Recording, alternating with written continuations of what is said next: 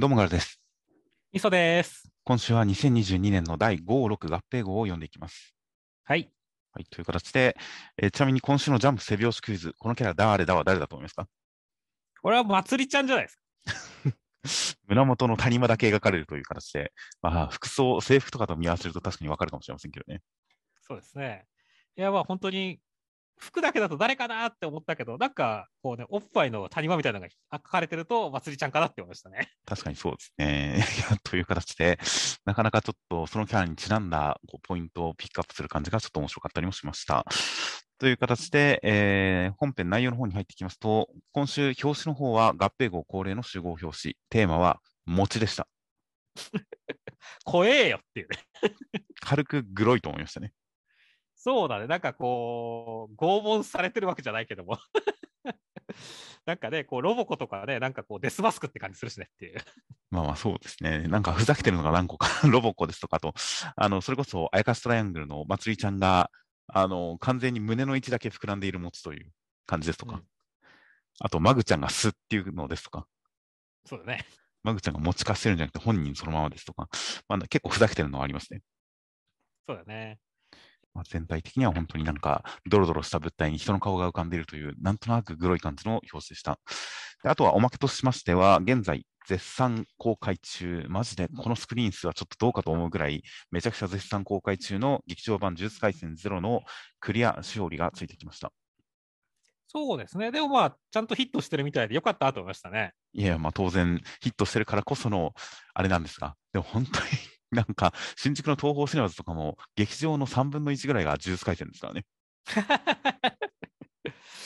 いや、すごいね。もう、ね、まあ、それだけ、ね、もう国民的漫画ですよっていう。いや、本当にこれは100億レベルのスタートと言っていて、まあ実際どうだろうな、減速もしてるけどどうなるんだろうな、みたいな感じの報道でしたが、100億いくかもしれないですね。そうだね。いやー、とんでもないことになっております。呪術廻戦。といったクリアしおり、本当にあの、子供は半透明が好きだと思うので、大変いいおまけだと思います。といったおまけもついてきまして、で、本編中身の方に入っていきますと、今週関東カラーが鬼ヶ島決戦超最高潮金河新年スペシャル関東カラーワンピースとなっていました。えー一応1ページ目の方が、ワンピース、なんと今年2022年が25周年の年であるということで、えーまあ、昨年は1000話、アニメ1000話、100巻といった記念がありましたが、今年は25周年という形で今年もいろいろやるぞという感じの小田先生の直筆メッセージが載っていました。いやそうですね。まあ、一番気になったのはね、レッドの情報ですね。映画レッドっていうね。はいはいはい。で、その後のページにもね、レッドのメインビジュアルみたいなね、あの、小田先生のキャラクターデザインとか出てますけどもね。はいはいはい。いやー、みんななんかちょっと音楽フェスって感じでかっこいいなってましたね。本当に音楽にちなんだ衣装で、で、一人一人何か音楽ジャンルとかを象徴してる感じなんですね。そうだね。もうウソップはもうデスメタルなんで、これっていう。まあ、キッスというやつですかね。僕は全然音楽詳しくはないですが。そうだね。あとは、チョッパーが、こう、なんだろう、オタゲー、オタ活じゃないですけど、なんかこう、アイドルソングを好きなオタクみたいな格好してるの面白いなってましたね。そうで、アイドルソング、ジャンルで言えばアイドルソング担当なんでしょうけれど、最初見たときには何か和風の太鼓のバチを持って和風のお祭りソングなのかなと思ったんですが、よーく見ると何か缶バッジを全身につけていますし、なんか、あの、ハッピーの柄はハートですし、タオル首にかけてますし、まあ、鉢巻きも合わせてみれば、まあ、確かにこれはオタゲーですね。オタゲーですね。いやー、ちょっとチョッパーのなんかこう、オタゲーみたいになってましたね。そうですね。きっとすごい可愛い感じにやるんだろうなと思います。まあ、あの、ティザービジュアルで公開された女の子がどういったキャラクターなのかは分からなかったりしますが、もしかすると、あの子を追っかけるオタクなのかもしれないですね。そうですね。缶バッジとかうちわに歌って書いてありますが、もしかするとこれがあのキャラなのかなとかいろいろ思わせるような、まあ大変キャラデザだけの見応えのある感じの発表でした。夏公開、あと半年以上先ですね。そうですね。大変楽しみな感じです。という発表と、あとは空扉の方は、ちゃんとこちらは季節にちなんだ感じ、雪国を、えー舞うというか、なんでしょうね、雪国の麦わら一味という感じの一枚でした。そうですね。まあ、ちょうど東京に雪も降りましたからタイムリーですねっていう。いや、本当に今週、えー1月6日木曜日の収録ですが、いやー、明日の朝、ちゃんと通勤できるか心配ですね。そうですね。ちょうどそれにちなんだ感じの扉へとなりました。という形で、内容としましては、第1036話で、ゾロはキングさんを打ち破りまして、そしてヤマトさんは、えー武器庫へと向かっています。そしてウソップはキンエモンさんたちを助けようと奮闘しているところに、伊蔵さんがやってきて助けてくれました。他にもなんか睨み合ったりとか、日和さんがオロチさんのなんか足止め的なのしてたりとか、なんかいろいろやってます。ルフィとカイドウさんは楽しくなってきましたという展開でした。まずはね、まあ、先週からあったねキングさんとが完全決着っていう形でしたけどもね、はいあのゾウがね、あのゾロがね、勝った時にじ、ね、なってやろうじゃねえか、地獄の王にっていうのはかっこよくなってましたね。そうですね。見栄を切ってましたよ。そうだね。まあだからねおね、お互いね、海賊王にね、ねお互いにこうね、船長を海賊王にするぞっていうね、あの、ことを誓った二人組がね、た戦って、まあ、ゾロが勝ってっていうところでね、この対比も良かったと思いましたしね、はいはい、はい。王にということでね、キングに勝って自分も地獄の王になるぜみたいな感じのね、ゾロはやっぱ最強だなってましたね。まあそうですね。キングを乗り越え王にという感じでしたし、本当に相手がまさにゾロに強いをなすというか、ゾロと通じるところもあるくらいの、その最強を目指す海賊王の片腕であったということが示されることによって、まあ、本当により格が上がる感じがしましたからね。そうだね。という感じの、その本当につながりを描いて、それを乗り越えるという、この展開は熱かったですよ。で、まあね、他は本当いろいろ起こったりしてるわけですけどね、はいまあ、一番動いたのはやっぱ CP0 のところですかねっていう。はいはいはい。いやー、もうドレイクさんやられちゃったよっていうね、感じですかね。そうですね。戦闘ほとんど描かれずにやられちゃいましたね。うん、しかし、アップーはここでも逃げるっていうのは、本当に格が上がられんな、こいつっていう。まあ何かきっと作戦があるんですよ。そうだね。ちょっと本当に、こう、ね、最悪の世代の中でもね、ちょっと活躍が少なさすぎるんで、頑張ってほしいなってますね、アップーっていう。まあそうですね。確かに迷惑ではありますが、何か今のところは企みはあっさりついげていますが、この先の卑怯なというか、何か彼ど彼特有の立ち回りみたいなものは期待しますけどね。そうだね。あんまりこすずるい人はいないですからね。そうだね。まあ、みんな根は真面目というかね、あのーそういうタイプですからね。そういう点で独自性を発揮してくれたらいいなとは思うんですけどね。そして、まあね、あとは、まあ、さっきゾロが勝ったって言いましたけどね、この後ゾロがどこに行くかとかでもね、なんかいろ、いろんな場面が動いてくれそうで、その辺も楽しみだなって思ってるんですよね。基本的にはね、あの、どっかが動けばね、あの、またね、いいろんな場面が動きそうですからね、あの、雷蔵さんのところとかもね、誰かが介入すれば一気に場が動くしねっていう。はいはい。睨み合いですからね。そうだね。だから本当にね、誰がどういう感じで、こう、玉突き事故みたくね、動いていくかってのは期待してるんですよね。そうですね。今のところその飛び六甲も大看板もみんなやられてしまって、けれど怪物が2人いるという形なので、本当にその2人と、あとは武器庫をどうするかみたいな、その辺にポイントが集中してきましたからね。そうだね。うんこっち側の戦力がどうそこに集中していくのか、どう戦況が切り替わっていくのか分かりませんが、本当にいよいよ何か決着が見えてきたような感じがしますので、まずはルフィとカイドウ楽しくなってきてるらしいんで、まあ楽しみですよ。はい。では続きましては、坂本デイズの第53話、内容としましては、えースラーさんは坂本さんを圧倒する感じで、けれど坂本さん、家族を傷つけるような発言によって殺気を放つんですが、シン君の言葉によって冷静さを取り戻したようなところに、ガクさんが飛び込んできました。高村さんを追ってきてますという展開でした。いやーもうスラーさんがハンドポケットずっとしてて、でも攻撃の時だけ手を出してみたいな感じでね、はいはい。やるところとか、いちいち動作かっこいいなって思いましたし、セリフもね、透明な殺意に徹せよとかね、俺を生かすということは誰かを殺すということだよとかってね、こう中二感あるセリフでいいなって思いましたね。いやーですし、それに坂本さんとの因縁に関しても、あの坂本君、もう一度僕を殺してみるかいですとか、何か今の君は昔の俺を見ているみたいな、甘っちょろくてムカつくよみたいな、この坂本さんとの因縁をもう見せつけたいのかっていうぐらいのセリフですからね。そうだね、おかえり坂本太郎、今度はしくじんだよとかもそうだよね。この坂本さんとの因縁ありありな感じの見せつけ方とかも含めて、本当にいいキャラですよ。そうだね、いや、いい匂わせだよっていう。そうですね。いちいち発言に対して裏を想像しちゃいますからね。そうだね。いやーだからね、本当どうなるんだって思ったところでね、ガクさん乱入って感じでしたけどね。はいはいはい。いや、あれ？と、ちょっと肩透かしくあったけど、その後の高村さんの登場の仕方がめちゃめちゃかっこいいというか、おしゃれというか、怖えというかさ、なんだよ、このドアの開け方って思ったからね。そうですね。ドアを破るんじゃないんですよ。そうだね。鍵を差し貫いた後、そっとノブを押すんですよね。うん、初めて見ましたよ、こんなの。そこまでやるんだったら、ドア切って入ってこいって話だからね。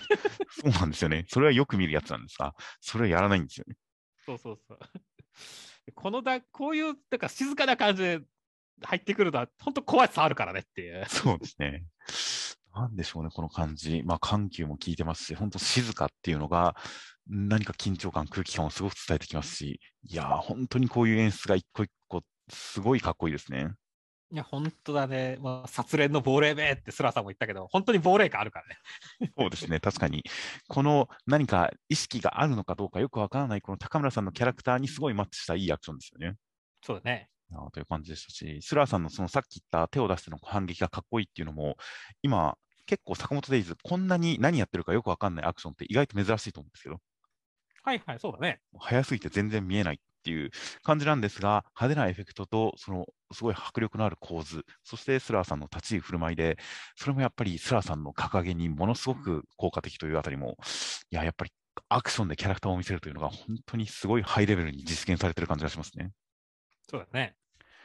いやーという本当に素晴らしいアクション漫画を今週もやっていました。はい。では続きましてが、僕のヒラカネミアの第339話、内容としましては、デフ君と、えー飯田君、初音ちゃんにサポートアイテム開発を依頼して断られるんですが、片手間に作ってくれました。頑張る、勝ちましょうという感じで、えーそれぞれやる気を出している中、オールマイトさんは、えー事前の作第二次決戦に向けての必要事項をまとめてきましたという展開でした。ああ、もう、初音ちゃんの笑顔が眩しい、可愛いっていう回でしたね。いやー、ずっと笑顔でしたからね。そうだね。いや、だから結構本当、青山くんの件でさ、だいぶ沈んでたんだけどね。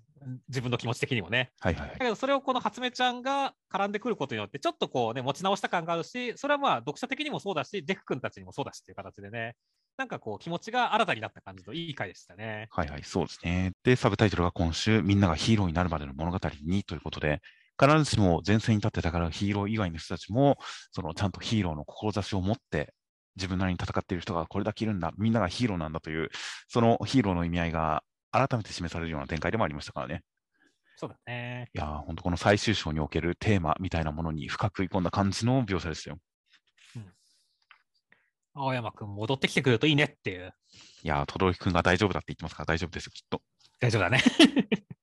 いや、だから、その時もだからすごい期待が持てますし、まあ、そして何よりね、まずは、このね、第二次決戦に向けてのね、この正面、正真正銘全面戦争っていう形ですからね、どんな布陣でヒーローが挑んでいくのかっていうところはちょっと楽しみだなって思いますね。まあそうですね。まあ、その最善策としては敵のアジトを見つける、あるいはおびき出す、動きを誘導する、まあ青山君を使うなりなんなりの作戦が最善策なんでしょうけれど、まあ事前の策として全面戦争に対する、えーまあ策も打つという、その二重構造がきっとこの先実際にこう戦う中で複雑な戦況を生むのかもしれないですね。そうだね。という形なので、まあ、とりあえずこちらの陣営が固まってきた中で、次の戦いがどういう唇の切られ方をするのか、すごく楽しみになってきましたよ。いやー、期待ですね。あとはサポートアイテムも、ちょっとデザインが今までと違いますからね。なんだろうね。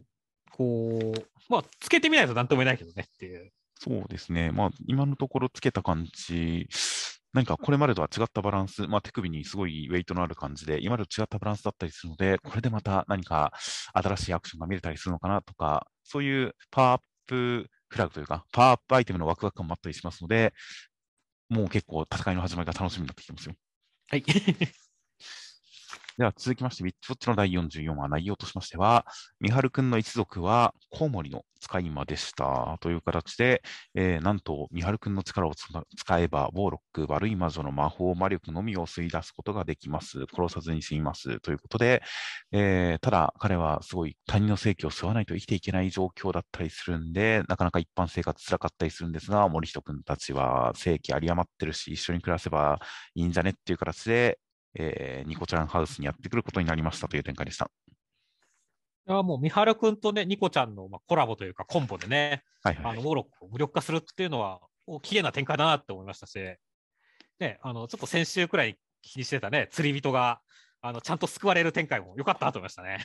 そうですね。あの、前回とかの時に、そのミスさんが彼の今後が気になる、その先の展開もあるんじゃないかみたいなことに対して、まあ、金目当てに仕事を請け負っただけの、たまたま水難事故に巻き込まれただけの人ですし、まあ、まあ悪役なんじゃないですかね、ちょっとしたみたいな感じの意見でしたが、僕としては、今回魔力を吸い出した後、三春君のお父さんのところに預かりになってますからね。そうだね。何か再登場あり得る感じがしますよね。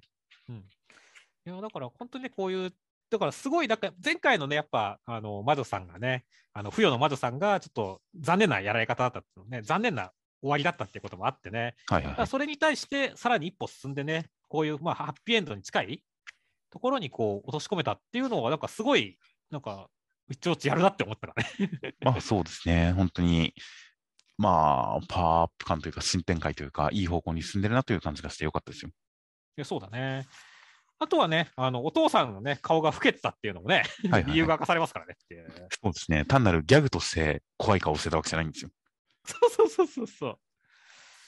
だからね、三春君の力の証明でもあったし、それはね、お父さんとしての優しさでもあったっていうね。そうなんですよ。息子との絆、息子への思いの強さが怖い顔だったんですよ。そうそうそう。だから、そういったのも含めて、なんかすごい、この夏休み編というかね、この、まあ、三春君編はすごい綺麗だったよねっていう構成が。まあ、そうですね。いや、本当に短い、わずか3、4話、3話ぐらいの中に、すごくちゃんと印象的なストーリーとしてまとまってましたし、三春くんのキャラクターが伝わってきましたし、三春くんの家族のキャラクターがすごくいい感じに伝わってきましたし、いやー、本当に綺麗にまとまって、印象よく、そして三春くんのいるこれからがすごい楽しみになる展開でしたよ。いや、そうだね。最後にイノシシにぶつかるっていうところもね、そんなずらし方あるみたいな 展開も笑笑っちゃったしねっていう。しかもそれが単なる一発ギャグではなくて、僕は不死身だからすごい注意力散漫なんです。身の危険によくさらされるんですみたいな感じで、ちゃんと彼のギャグキャラとしての属性みたいなものを説明してくれてますからね。そうだね。いや、だから僕結構、カンちゃんとかケイゴくんが同居するときよりも、ミハルくんの同居の今回の方がすごく楽しみ感が強いですよ。そうだね。いやー、まあまあ、あざといキャラだっていうところのね、キャラクターの良さっていうのもあるし、はいはいはい本当に、あの、バックボーン全部説明してくれたからねっていう。まあそうです。説明がすごい分かりやすいのもありますし、あとなんかカンちゃんがニコちゃんとの関係性で入ってくる感じの、ちょっとなんかどうなんだろうなっていう感じもあったのが、ミハルくんに関しては、基本的にあの森人くんの正気を吸って、ああ、すごいっていうイメージですからね。そうだね。だからもうヒロイン枠ですよね、もはや。言えてますね、それは。だから、やっぱカンちゃん、ケイゴくんの時よりも僕は、なんか、ミハルくんがいることによって広がる展開みたいなものがすごく見てみたいですし、何かあんまり不安なく、楽しみさがすごく勝っていて、いや、本当にいい新キャラ導入だなと思いましたよ。うん。いやー、だから本当に綺麗な構成でしたっていう。いや、本当に素晴らしい展開で、本当にこの先の展開が楽しみになる素晴らしい新キャラでした。では続きましては、呪術改正の第170話、内容としましては、レジーさんの術式は契約の再現的なやつで、レシートからその契約した、まあ、商品とか対価とか、そういうものを再現することができました。すごい強いです。そんな中、伏黒くんは体育館に入って、その体育館の形を領域のスケールと重ね合わせることによって、ちゃんとした領域展開を作りますという展開でした。いやー、レジーさん対伏黒くんめっちゃ面白いね。いやー、確かに面白い戦いでしたね。そうそうそう。絵面がもう面白いし、駆け引きも面白いじゃないですかっていうね。はいはいはい。いやだから本当にどっちがどんな手を次どんな手打ってくるんだろうどんな手打ってくるんだろうっていうのも楽しかったしビジュね本当になんで鉢植えを落としてガンっていうとかちょっとギャグっぽいところとかもねそうですね。まあなんかだから本当生活感のある、自己感のある攻撃が続きますよね。そうそうそうでねだけどやっぱそこら辺がねちょっとこうしたたかな強さってレジさんの感じするからねって、はいはいはい。いやーだからすごい良かったです。ねそして最後にね領域展開もするっていう形でね。いやーめちゃくちゃ俺は今週テンション上がってましたね。いやー本当に。領域展開、まだ不完全だから逃げられてしまったらどうしようもないという形でしたが、実際の建物とスケール感を合わせることによってちゃんと閉じた領域を作れるという、なるほどなという、その理屈に対する納得感は僕は全然すごくありましたし、いや、これを機に、伏黒君が領域展開をきちんと習得してくれたら、この先の戦いがさらに1段も2段も上がりそうですからね。そうだねレベルが上がりそうな感じなんで、いや、このパワーアップ展開も込みで大変楽しみですよ。楽しみですね。そしてもう、レジーさんのね、術式は、めちゃくちゃ便利だねって思ったね。まあ再現がどのくらい持続するのかは分かりませんが、どのくらいの量を作れるのかは分かりませんが、まあ、本当に現代が、その、ある種の契約社会、レシートとかそういう書類社会であることを、によってものすごい強能力になってますよね。うん。だからもう、呪術廻戦で欲しい術式ナンバーワンくらいまで上り詰めたよって思ったからね。いや、確かに、これ別に自分が払ったやつじゃなくても良さそうですもんね。いやー、さすがにそれだとチートすぎる気もするけど。えー自分が払ったやつだけですか？じゃないかな、さすがに。あの他人のとこだったらめちゃくちゃ本当やりたい放題だからね。まあ、そしたらもう、すごいもらいたいですよね、人のレシートとか。いや、そうだね。まあ、ただ、レジーさんみたいな格好にはなりたくないなって思うけどね。まあ、まあまあ、そこはなんか服のレシートで再現すればいいんですよ。まあという形ですごい現代的な術式として今回描かれましたが、契約っていう言い方だと、もっとなんか、もっと呪術的な契約縛りとかの再現もできるかもしれないですからね。確かにね。うん。だからすごい、本当術式的な、縛り的な、そういうものの再現までできるんだったら、それはめちゃくちゃチート級じゃないかなとか、いろいろとちょっと想像が膨らんだりはしますよ。うん。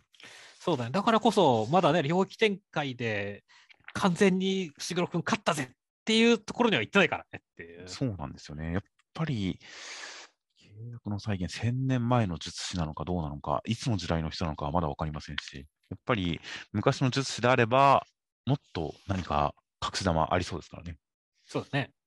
というあたりも含めて、まあ、まだこの戦い、先の展開気になりますよ。はい。では続きましてが、センターカラーです。コミックス3巻発売芸春晴れ着センターカラー青の箱という形で、センターカラーは千夏先輩の晴れ着姿でした。いやーもう本編でひなちゃんが浴衣で千夏先輩がジャージだから、ちょっと寂しかったのをここでこう埋めてくれたというかね、やってくれたっていうのはもうありがとう三浦先生って感じでしたね。まあ確かにそうですね。浴衣が見れなくてちょっと残念な気持ちがなくはなかったところを、まあ、この晴れ着によって、まあ、全然もう上げてきた感じ。そして本当に普段見られない千夏先輩の一枚という形で、ちょっと化粧してる感じとかも含めて、ちょっとやっぱりこう、なんか普段見れない一面を見た喜びがありますね。まあ、しかもね、なんか手合わせてね、こっち向いてるっていう感じだと、やっぱ一緒にお参り行ってるのかなっていう、ちょっとシチュエーションも感じさせるのもいいですよねっていう。そうですね。確かに初詣の最中の一枚ですね。うん。また、三浦先生はこういう、なんか、俺のいる絵を描いてきますね。そうね。あの、同じ空間にいるんだぜっていう絵を描いてますキャラキャラクターがこっちを見てるという、帰り道、下校の途中とか、いろんな風景でこっちを見ている、こちらに意識を向いているような絵をよく描いてくるんで、もう三浦先生は本当に卑怯ですよ。今日ですね。という形の大変おめでたい芸春センターカラー、そして内容としましては、第35話で、えー、大輝くんは千夏先輩と一緒に迷子の子供を連れて行って助けてあげて迷子コーナー行ったり、親を探しに行ったりとかして、一方、残されたひなちゃんはクラスメートに誘われてますという展開でした。ひなちゃんがね、取られてしまうっていう。見ようよって、一緒に見ようよって、まあ、そそれはまあ、友達も、まあ、海輝くんがこの後来るって、聞いた上で一緒に行って、こいつ正気かって思いますけどね。いやいやいや、まあまあ、そこはまあ伊藤君頑張ったと思うけど、ひなちゃんはこれどうするんだろうね。答えが出てないんで、断ってほしいっていう気持ちがすごいある反面、はい。でも、大輝くんは千田先輩と一緒なんだよなっていう 気持ちもあって、心が複雑なんだよねっていう。電話の一本ぐらいしろよと思わなくはないですけどね、大輝くんに対して。いや、まあ、それは本当そうなんだよね。ただ大輝くんはそこは、それこそが友達の気やすさなんですよね。そうなんだよね。まあ、来やすいわけではないけどね、ひなちゃんだからまあ言わなくても分かってくれるでしょみたいなね、ところがあるんだよねっていう。女性としてエスコートしてるっていう意識ではないんですよね、やっぱり大輝くんは。そうなんだよ。だから、こう、千夏先輩のと一緒にいられるドキドキ感で忘れてしまってるひなちゃんをっていうのも、分かるには分かるんだけど、ひどいなとも思うんだよねっていう。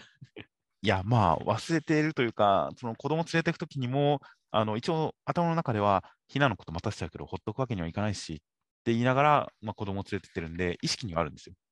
うん。意識にはあるんですけど、でも、あの、まあ、本当に来やすい友達扱いだから、そのまま待たせちゃうんですよね。そうなんだよね。男友達なら何の問題もないですよ、当然これで。うんで、お前どこ行ってたんだよ？いや、ちょっと、とあの迷子のことも先輩とっていうので全然 OK ですが。うん男友達じゃないじゃないですか。そうだね。いやーというあたりのその感覚が、まあ、あるから、まあ、しょうがないじゃしょうがないのかもしれないけど、もう、いやー、曇り展開が、曇り展開が来そうで、あれですね。怖いけど楽しみですね。楽しみですね。いやー、なんだろう、先週のコメントでさ、ひなちゃんが活躍するほど悲しくなるのはなんでなんだろうみたいな コメントあったりしましたけど、はいはい。こういうことなんだよねっていう。本当に予想された展開が来ちゃってますね。そうそう、落とされた時の悲しみをそうが想像できてしまうので、こう、なんだろう、悲しくなるんだよねっていう。いやー、本当ですね。いや、まあまあ、かなり来てはいますが、果たしてどうなるのか、まだわかんないですからね。奇跡的なひなちゃん、大喜び展開があるかもしれないですが、ここから。そうですね。そこを期待したいんですけども、でも本当に今週はもう後半の千夏先輩が強すぎたっていう回でしたからね。うん、でも、千夏先輩、私は不器用みたいだから、浴衣が着れないらしいですよ。いやいやいや、そこはなんだろう、そのいじらしいじゃないですか。だって、なんだろう、今週さ、本当、羽生先輩の彼女？はいはいはい。で、千夏先輩の親友のカレンちゃんってのが出てきましたけどさ、はいはいはい。あの、ここでさ、猪俣って、あの猪俣大輝って表現したときにさ、はいはい羽生先輩、どんな話してるんですかって言って、その後、カレンさんがね、千夏先輩の方を見て、千夏先輩の何この表情っていう、はいはいはい。もう明らかに言わんといてやみたいな表情してるわけじゃないですかっていう。まあそうですね。これだから、あの猪俣大輝って言われて、あ、羽生先輩が俺のこと話してたんですかっていう質問ですけど、話してたのは千奈先輩っていうのが、ここでわかるという、でもそれを語らないという、本当にこのセリフ少なな感じの演出が、もうむずがゆい。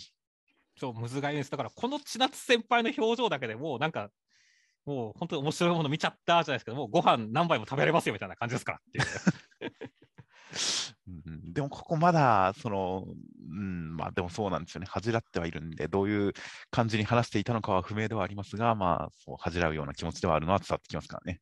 そうそう。で、ちゃんと今週その答え合わせというかさ、この答えの一端がさ、はいはい。この女の子と、迷子の女の子と、この千夏先輩の会話で出てくるわけじゃないですかって。はいはいはい。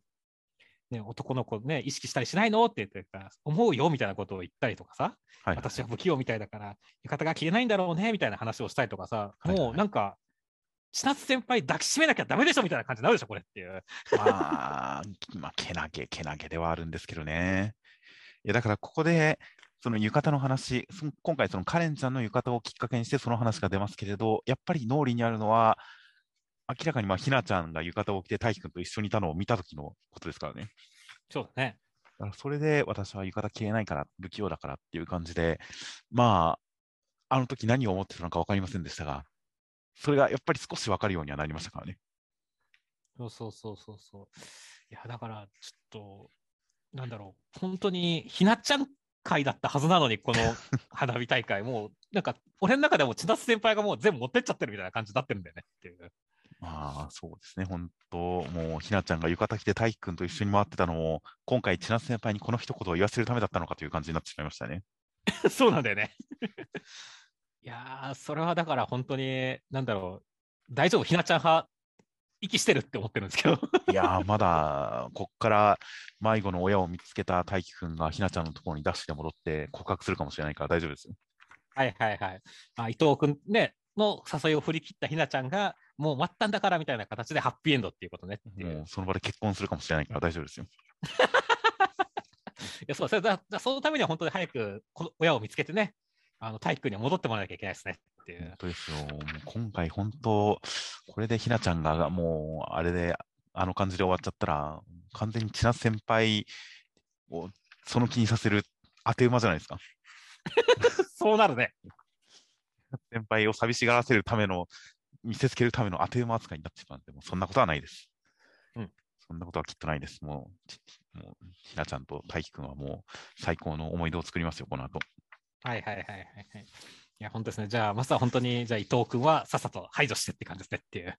そうですね。まあ、伊藤君はどういう扱いになるのか。まあ、まあまあ、まあ、彼も悪い人ではないんでしょうが、うん悪い人ではないんでしょうが、まあ、ひなちゃんに迷惑はかけないでほ、かけないであげてほしいですね。そうですね。では続きましてが、怪しもの第7話、内容としましては、新しいアーティストを探して、えー潰れたスナック、スナックの廃店舗を内見していた浦田さん、丸尾くんたちのところに、えー早速、2代目閻魔会会長、ドッポさんがやってきて、えーそして、橋姫さんを見せつけることによって、浦さんはビンゴだ、連れてくっていうところを丸尾君が手を出すんですが、何か全然聞いてないっていう展開でした。いやー、先週の構想開始宣言からもう一周でこう開校して、もうはす、拉致るぜみたいな感じになってる、このスピードがいいなってましたね。いやー、本当にこの階段を降りようとしたら、屋上から下がろうとしたら、ちょうど登ってきたドッポさんと遭遇でお互いびっくり顔っていうシーンの虚の疲れ方は凄まじかったですね。いや、本当はね。さらにそこからね、橋姫さんを見せることによって、ビンゴまで行くからねっていう。はいはいはい。だから、この辺は本当にね、ドッポさんのね、あの、格も上がる感じでよかったよねっていう。そうですね。もうその、ちゃんとその柵が打っててる感じと人間観察力の高い感じがすごく伝わってきましたし、しかも今週ちょっと強そうな感じまで出してきましたしね。そうだね。丸尾くんにも、よりも強そうだしねって。何か能力のからくりがありそうですけどね。うん。殴った手応えはあるけれど、どうも殴られた感じじゃない。そして、腕が燃えたように感じたけれど、その後冷たくなっている。何かあべこべ的な何かが働いてるのかもしれませんね。そうですね。まあ、何の妖怪かっていうところも期待ですよね、これはっていう。そうですね。この作品のテイスト的に、そして各先生の作風的に、ちゃんと実在する妖怪の能力を使ってるんだと思いますので、もしかしたら予想したら当てられるのかもしれませんが、まあ、全くわかりません。気になります。そうですね。そして、まあね、本当に他のところもね、あの、演馬会がバタバタ暴れてるっていう形で、はいはいはい。もうなんか四大勢力の均衡がどうのっていうのがもうちゃっちゃと崩れてるっていうね。はいはいはいはい。このあたりもだから一気に他のよ、ね、勢力、つガンガン集結してきそうで楽しみだなって思うんですよね。そうですね。各勢力の優が、各勢力の強い人たちが表舞台にどんどん出てきて絡んでくるのかもなというのも大変楽しみですし、あとはなんか構想してても傷がすべて血ではなくお金になっているというところで、すごいコンプライアンスに配慮してるってびっくりしましたね。そうですね。全く血が出てないですよ。うん。いやー、これでも発明だと思うよね。こうやっぱこれだけあればいくらでも消すとかけるからね。そうですね。いやもう本当になんか能力で獅子バラバラですからね。うんこんなえぐいシーン、お金になってるだけでなんとなく見れちゃいますよ。そうだね。いやー、だからこれはいいですね、本当に。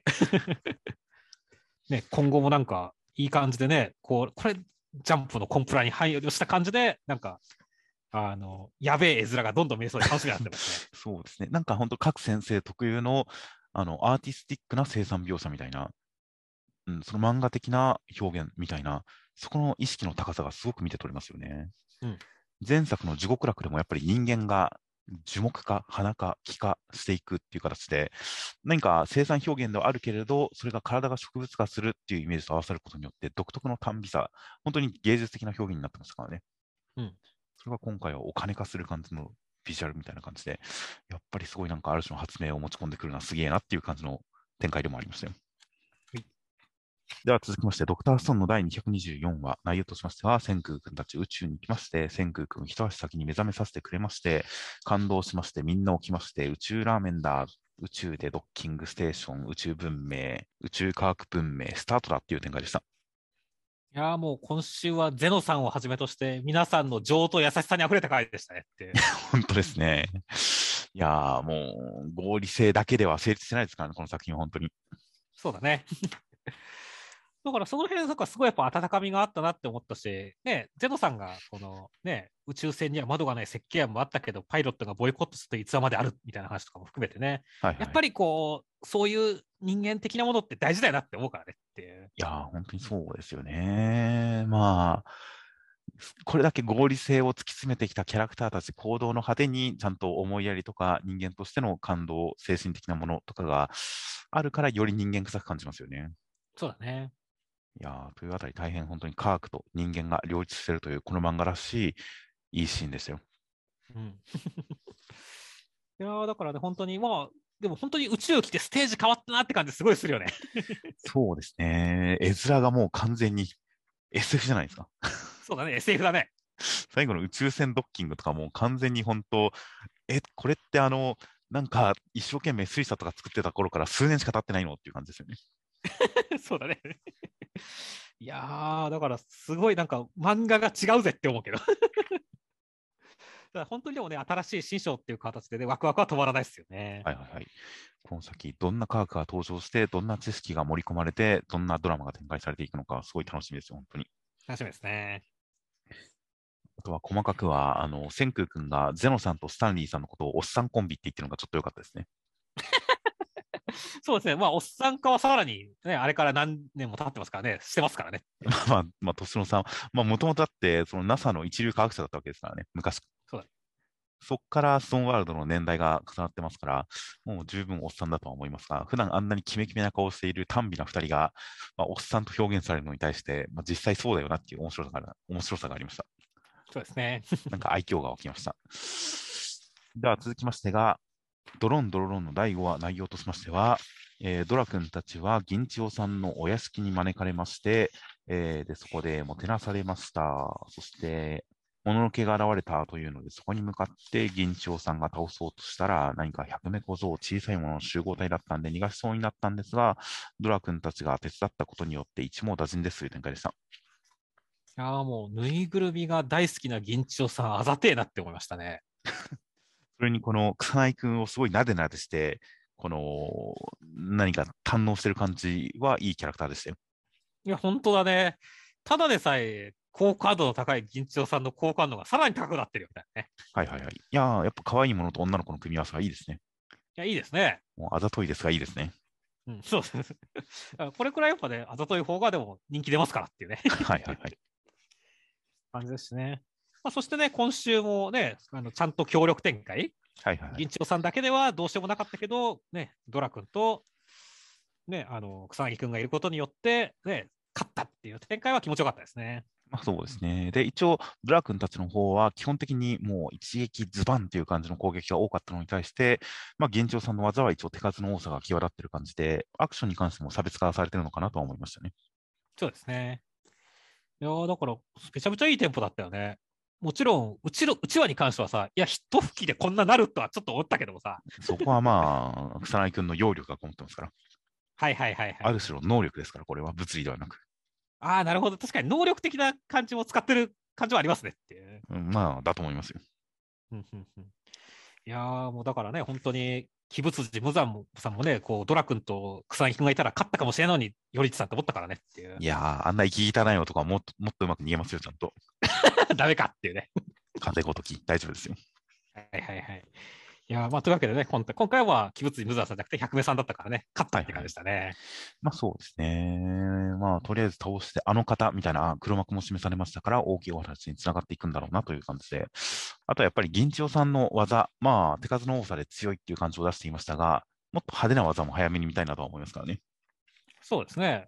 まあ、柳生ですからね、なんかいろいろありそうですからね、技。はい、柳生新速剣という感じなので、何かこう、もっと派手派手な、強強な技とかも早く見たかったりするので、上のステージの戦いが始まるのが楽しみですよ。そうですね。あと、ちょっと気になったのは、この意外と100名小僧が人間100匹ノルマこれで達成だったのによってなっちゃうと、もうはいはいはい。90人以上こいつ捕まえてんのみたいなちょっと怖さがあったんでね。そうですね。だからどっかに今捉えてるんじゃないですか？そうだね。だからそれがまあ今後のね、あの方展開につながっていくのかなっていうのはちょっと思ってますけど、どうなんですかねっていう感じですね。はいはいはい。まあそう、子供を集めて、人間をたくさん集めてるという形なので、まあ、かなり大きい事件が始まったんじゃないかなという形で楽しみですよ。はい。では続きまして、高校生活の第68話、内容としましては、えー、メデサイ高校は順調に第3回戦も突破し、えー大変大量得点をした疲労が蓄積していくんですが、サロンパソ、エラエアーサロンパソによって復活し、四十肩によってなんとか勝利しました。そしてメレコは準々決勝へ進出しました。という熱い戦いでした。いやー、もう、あいつ試合の中でだんだんほうれい線が進化している。あの10番を見るんじゃないっていう展開笑いましたね。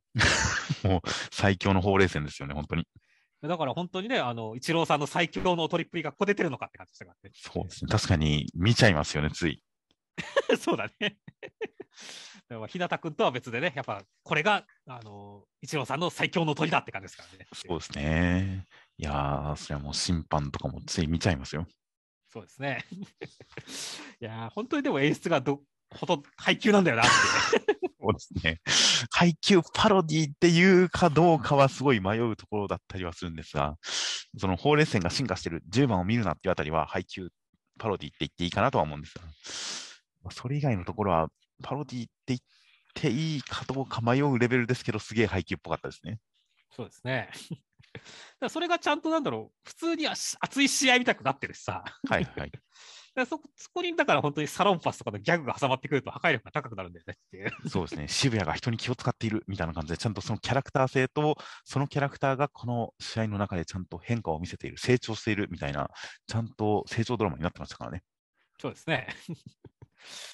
いやー、だから本当になんだろう、熱い話やな、青春の話やな、面白いな、盛り上がってるなって感じですよねっていう。いやー、本当にちゃんとキャラクターが描写されているスポーツ展開で、いやー、さすがいいスポーツ漫画ですよ。いやー、いいスポーツ漫画ですね。本当、いあのー現状唯一のスポーツ漫画だからねっていう。そうですね、もうジャンプのスポーツ漫画を一点になってますよ。高校生家族に背負わせていいのか、それはって思うけど。本当、ダサい息子も良かったですしね。そうですね。いやー、ここで本当に孝太郎くんの扱いとして、なんかすごいやっぱ良かったですよ。そうね、まあまあ、ちゃんとなんだろうね、あいこいつの力、なるほどっていうので、ちょっとほっこりするしねって。そうなんですよ。ただ、ダサーで終わるだけだと、ちょっとお父さんがこんなに活躍してるのに、孝太郎くんだけダサい扱いでかわいそうって思うところでしたが、最終的に一郎さんもダサい、親子の絆っていうことによって、いい話にしましたからね。そうだね、この辺、すごい力技だよね。っていう点で、本当にただ普通の家族の話っていうだけではなく、そのやっぱ家族がいるっていうことのダサさをちゃんと前面に押し出した上で、全体通していい話に落ち着けてるあたりはもう見事でしたね。そうですね。という形なので、いやー準々決勝、この先、因縁の気の毒方向との戦いが始まるらしいですから、大変楽しみですよ。楽しみですね。では続きまして、祝ワンピース連載20 25周年イヤー突入記念、直撃の相馬コンビが送る超豪華スペシャルスピンオフ読み切り、センターから39ページ、直撃の産地という形で、えーまあ、直撃の産地の第5話です。えー内容としましては、えー、和の国に到着した産地たちは、市中に身を潜め、侍を探すために何か商売、商売、飲食店を始めようとしまして、蕎麦屋に目をつけ、悪徳蕎麦屋と直撃をしまして勝ちましたっていう展開でした。いやー、今回のね、直撃の惨事も、まあ、前回の第4話のイワン国産編同様、はいはいはいな。んか本編の書かれていない部分を埋めるような形で、興味深かったし、面白かったですねっていう。そうですね、面白かったですし、かつ今回は悪徳料理人が出てくることによって、いつにも増して衝撃でしたね。そうだね。今まで基本的に、その、まあ、悪い客を懲らしめる感じですとか、その巻き起こるトラブルを料理で解決するみたいな感じでしたが、今回は本当に料理人との対決でしたからね。そうですね。いやー、まあ、衝撃でしたね。いやー、そうだね。恋のね、出汁とかね、恋の出汁とか良かったよね。恋が多少、なんか、ファンシーとは言いませんが、キャラクターチックに描かれてる恋だから、なんか、ちょっとギョッとしたんですよね。まあまあ、ワンピース本編に出てきた恋がこんな感じだったから、しょうがないっちゃしょうがないし、これ本当にうまいのかっていう、ちょっと突っ込みどころあったわけですけども。まあまあ、美味しいんだと思いますが、見た目がちょっと、まあでも料理っていうのは、まあ多少見た目黒いのはしょうがないですからね。まあそうですね。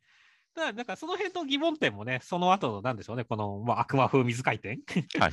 あの、ディアブル、オーロックオンみたいな感じでさ、あの、ちょっとかっこいい、あの、サンジだけができる芸当だっていうところで、ね、職人の格好を見せつける感じ？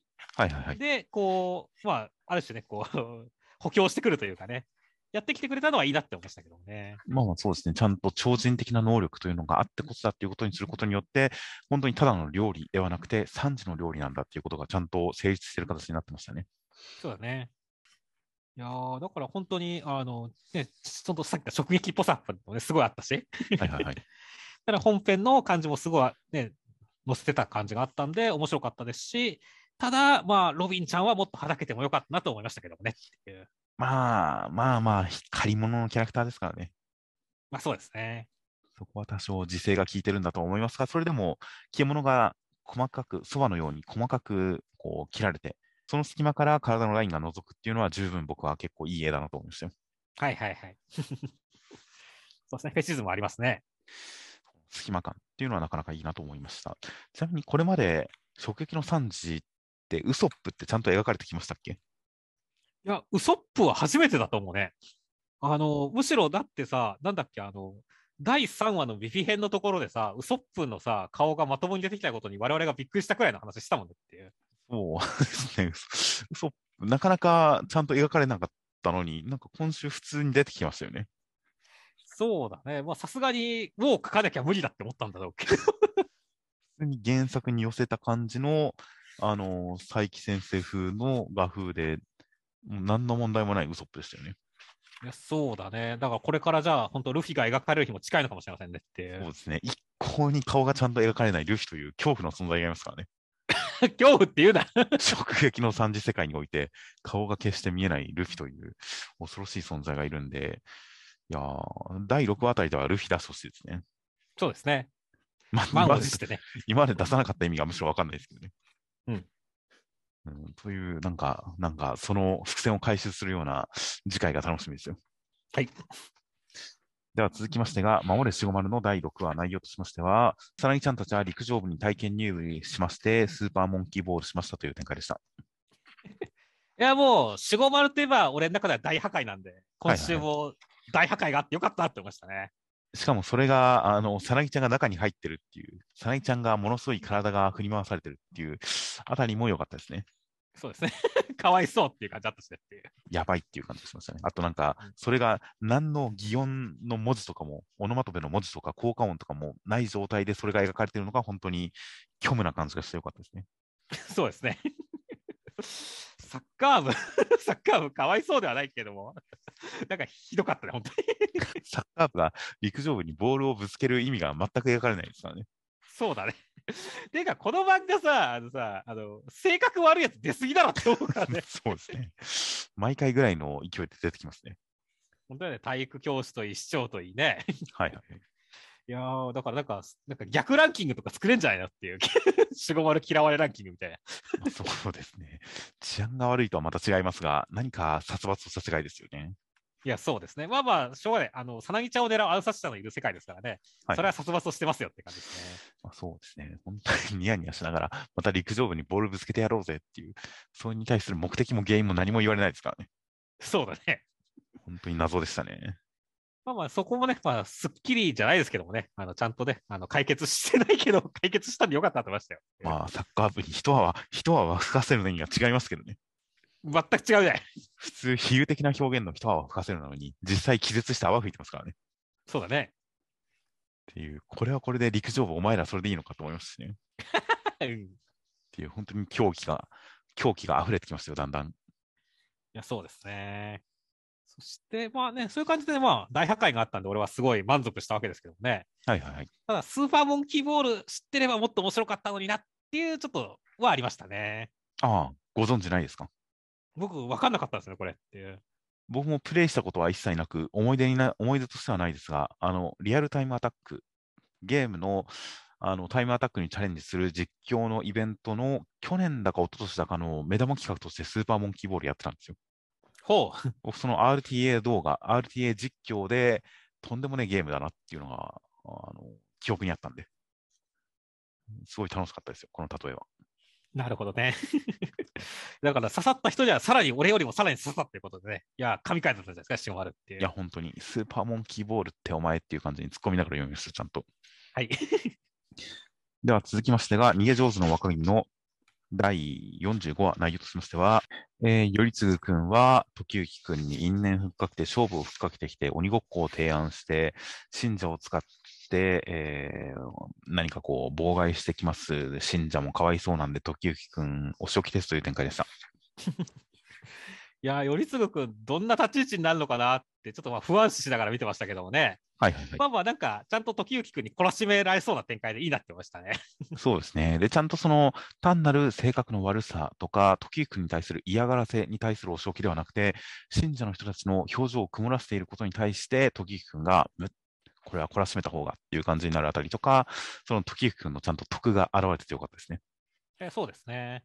いや、だから本当にね、ずっとやっぱ、こう、ね、守られてる方というかね、一番年下って扱いを受けてた時行君ですからね、今回そのお兄さんっぽさというかね、人を導く立場としてのあ感じが見れそうなのもすごい楽しみですよね。そうですね。本当に器みたいなものが示されそうで楽しみですよ。いやーそれにしてもな、この やさぐれ時行君のビジュアル面白いなって思って。俺は北条だ。この諏訪で俺より尊いやつはいねえとかさ、はいはいはい。この無駄に光ってる騒ぎなんだよみたいななんやねんこれって感じだからそうですね。世紀末かもしくは花の刑事の世界にいそうですよね。そうですね。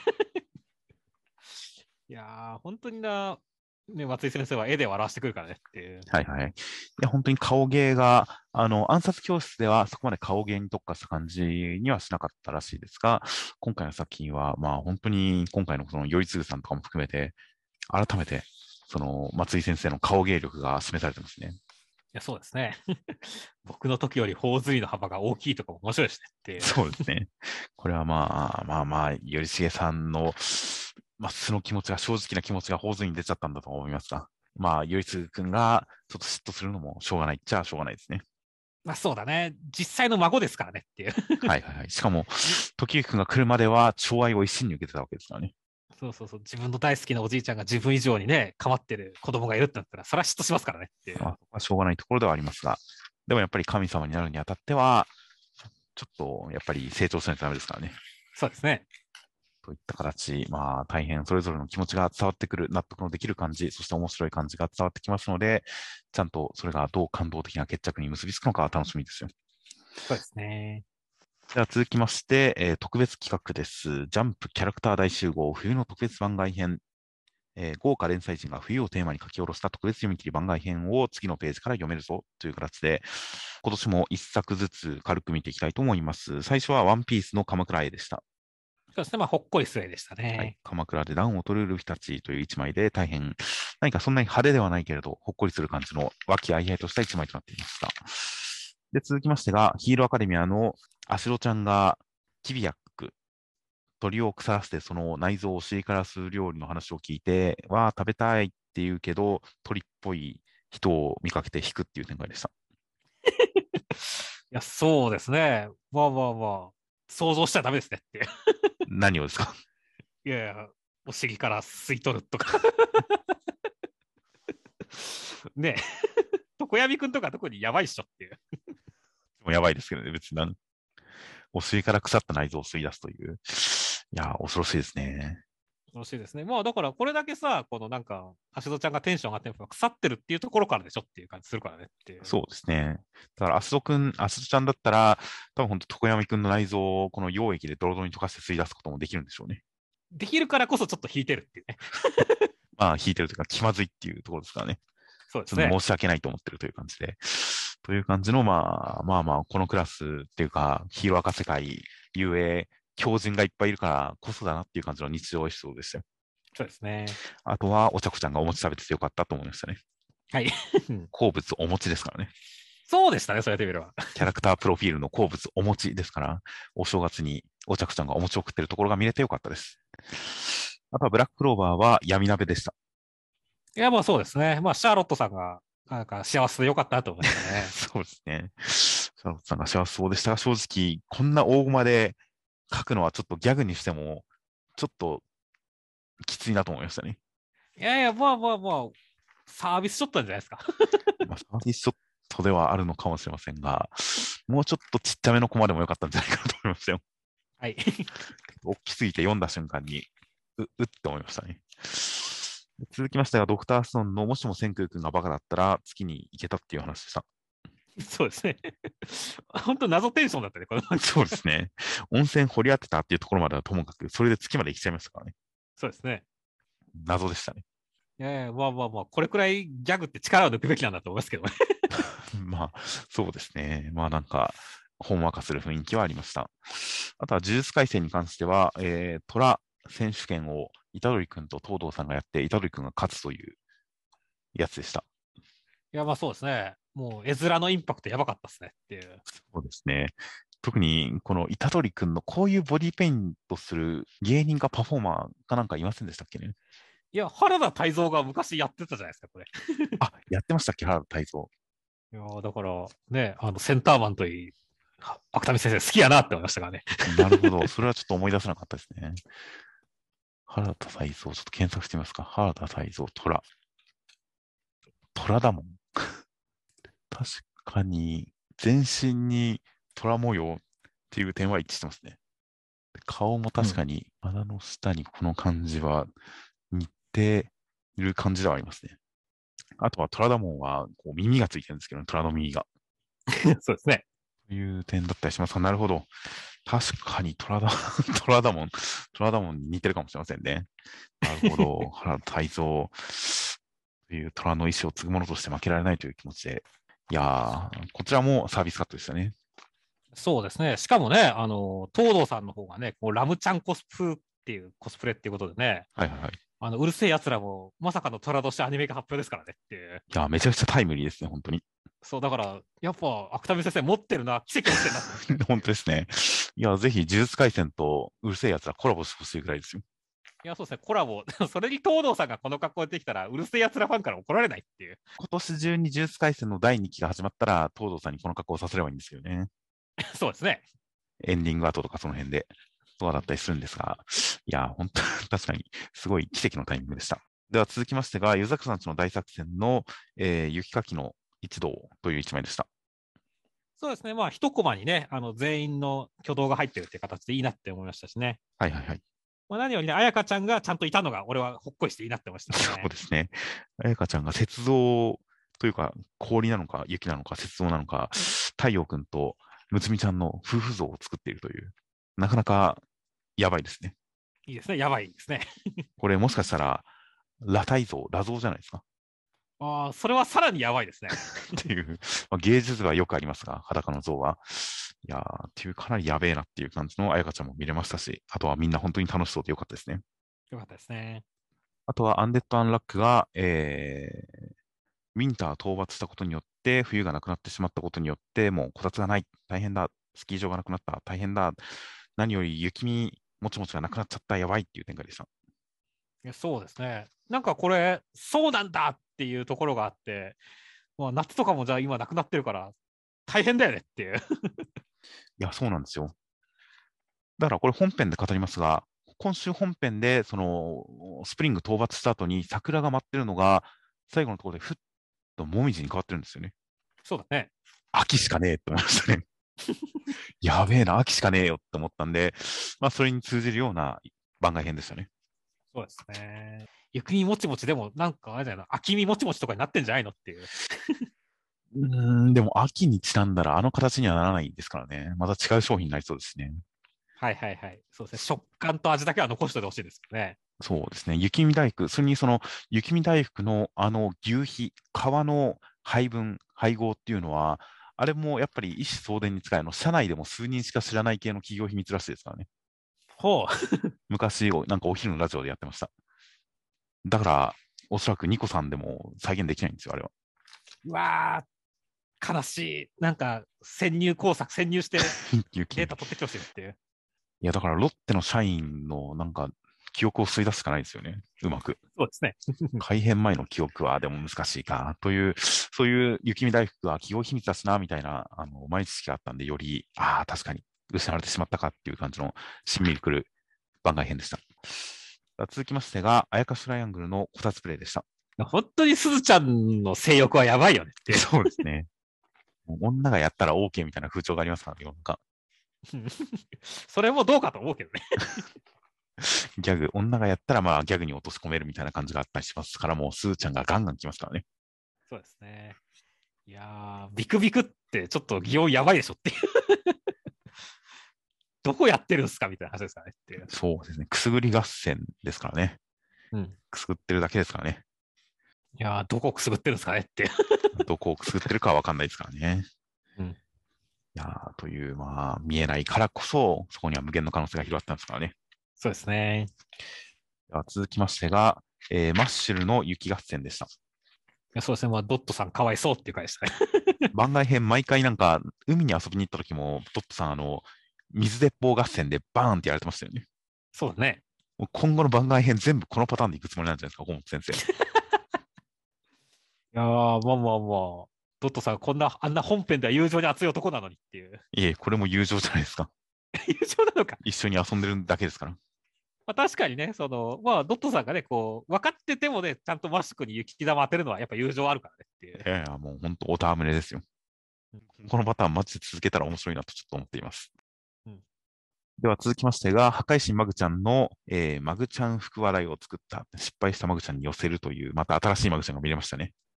そうですね。これはまあ、可愛いいいのか新しい可愛いマグちゃんが見れましたね。まあまあ、可愛さはちょっとまあわかんないですけど、まあ、あのトラコスプレのうねらしさんを買い方ってよかったですよって。ああ、確かに。トラコスプレで、もう、このお腹のあたりは、まあ、これはちゃんとそのコスプレ衣装に書いてある感じではあるんですが、一瞬こう裸に見えましたよね。そうですね。いやー、もう、童貞を殺す服に見えますよね。そうですね、セクシーですね。というウーネラスさんのコスプレは本当外れがないなという感じでした。あとは僕とロボコが、えー2ページにわたって全4個の4コマ漫画となっておりました。えーまあ、タコを上げたり、大吉になったり、羽根付きしたり、カルタしたりしましたという展開でした。いや、まあ、1時間かけて化粧してるロボコは、なかなかやっぱり美美容に気を使ってなってましたね。ああ、どうせあの、羽子をいた羽根付きで汗を流したら、まあ、一回お風呂入るかっていう、そこの割り切りでやってほしいですね。はいはいはい。いやーでもロボコは美しいですから、可愛いですから、しょうがないですよ。できないですよ、そういうことだって。なかなか漫画のキャラでメイクの時間を言う人はいないですからね。そうだね。このリアルな、なんか女性、女家族感みたいな、この感じがロボコ特有の魅力ですよね。そうですね。あとは、あの、おみくじ好きですよ、僕。そうだ、おみくじよね、これ。レフトテールを引っ張ってください。それ、痛い痛い痛い痛い痛い大吉ですっていう。喜べないっていう。これ良かったですね。そうですね、顔見えないから、本当に大事なのか分かんないです。顔って何ですか？顔って何のことですか？いやいやいや、だからね、本当になんかこう、実は大凶かもしれないけど、なんかね、気を使って大吉って言ってくるかもしれないしっていう。いや、これは、ロボコが言ってると、もともと大凶も何もないんじゃないですか、別に。ああ、ある種、あれか、あの、おみくじ自体がこう、ブラフだったみたいな感じか。本編のおみくじはちゃんとパカッ大吉って出ましたけど、これに関しては別にどこに何が出るわけでもないんじゃないですか。なるほどね。ロボコが感じ取るんじゃないですかね、ただ。宇宙の電波みたいなもの。というこのおみくじいいなと、本編のおみくじと同じくらいこっちもいいなと思いました。うんでは続きましては、高校生家族の、えーおせちでした。どれが食べたいですか？いや、もう、なんか、全然どれが何かもわからないんで、あの、味があんま想像できんっていう感じですね。まあ、あの、何でしたっけ？あの、本編中でも帰省した時に謎の料理が出てきましたが、うんまあ、あの謎の郷土料理シリーズですよね。そうだね。布ベーコン巻きの布って何やねんみたいな感じですね。布じゃなくて、布のベーコン巻きなんじゃないですか、これ。ぬ？あ、ぬぬをっていうなんか草があるってこと？まあ、きっとヌをベーコンで巻いたんだと思いますよ。ぬって何？ヌはヌですよ。ぬなんだ。あと僕は春鹿の炙りが一番食べたいですかね。春鹿って何？し鹿？それはし、違う、春鹿は春鹿ですよ。わかんない。いや、まあ、まあ、中尾先生に聞くしかないですけど、これは。うん。いや、まあ、厚辛飯。あ、厚辛飯が食べたいな、一番。そうですね。まあ、ね、あの、ゴメスもなんか厚辛飯ちょっと反応してるしねっていう。そうですね、なんて反応してますし、猫舌なのにっていうね。何かしらの混ぜ込みご飯系なんだろうなとは想像しますからね。という形で、本当にこの非実在おせちの回でしたね。そうですね。全部架空のおせちという、もうなんか絶妙の五感遊びでしたね。続きましては、坂本デイズの、えー雪遊び、シンくんが雪だるまに隠れていたら坂本さんに殺されるという話でした。そうですね。いやー、なんかこう、気のせいじゃなくて、坂本さんには気がついた上で、こう、微妙にこう、手品のように避けてほしかったけどねっていう。どういうことですか？だから、シンくんがいると分かってる上で、あの全部刺すっていうね。ああ、確かに。はいはいはい。まあ、これも当然殺さずの使いの坂本さんですから、ちゃんと殺さないところに刺してるとは思うんですけどね。そうですね。いやー、神業ですね。まあ、まあでも、避けたシンくんは、もう成長が感じられますよ。そうですね。まあもうどんどん強くなってますからね、今もっていうね本当。ですね。あとはルーちゃんとの二人でこう雪だるま作ったりしてるあたりとか、本当に仲いいなと思いますね。そうですね。もう、いいカップル感ありますよねそうですね。坂本さんを驚かそうとしてるところも含めて、すごいなんかやんちゃなカップル感があってよかったです。あとは、えー逃げ上手の若君の、えー、棒雑巾便利っていうやつでした。そうですね。なんか、すごい、あの、豆知識でしたね。そうですね。棒雑巾、確かに手で雑巾がけするのに比べたらめちゃくちゃ便利そうですけどね。うん。僕も小学生の頃、雑巾をあのほうきで押さえつけて雑巾がけしたらすごい怒られましたけどね。うん。あれは、ユース正しかったんですね。そうだ、だから鎌倉時代から使ってるんですよって言えばね、今は子供たちは通じるねっていう。そうですね。確かに雑巾がけするとき棒の先につけるってなんか発想として自然な気がするんですが、されたのは、うん、ちょっと手間だったんですかね。なんでしょうね。まあもしくはなんかお寺の教えとかそっちで方で広まったとか思想的な方で廃れたっていう話もあるかもしれませんね。まあなぜかと書いてあるので、まあわからないのかもしれませんね。あとは、ウィッチウォッチの、えー、カルタの中身がすべてカンちゃんという展開でした。そうですね。いやいや、まあまあ、ロボコカルタもね、全部ロボコだったし、それに比べれば、これは分かりやすいから、まだカルタとして成立してなってましたね。まあそうですね。という形で、一応本編の展開にちなんだ絵っていう感じなんですね、きっと。そうだね。という、聞いて極楽、見て地獄が、あの、早いカンちゃんですからね。あれ面白かった、本当に。そうですね。というカンちゃんの災難カルタという、これはいいなと思いました。これからも増えていくんでしょう、きっと。あとは、青の箱が、えー、こたつプレイでした。いや、そうですね。まさかのこのあやかしトライアングルとネタかぶりですよね。そうですね。この、なんでしょう、本当同居、同居、もう、なんでしょうね。大輝くんは、千奈先輩のこたつに入る時点で、こんな油断してるはずないんですけどね、本当は。そうですね。ちょっとやっぱり、まあでも寒さがやっぱちょっと、こう、勝っちゃったというかね。はいはいはい。で、それで忘れちゃったんですよ、きっとっていう。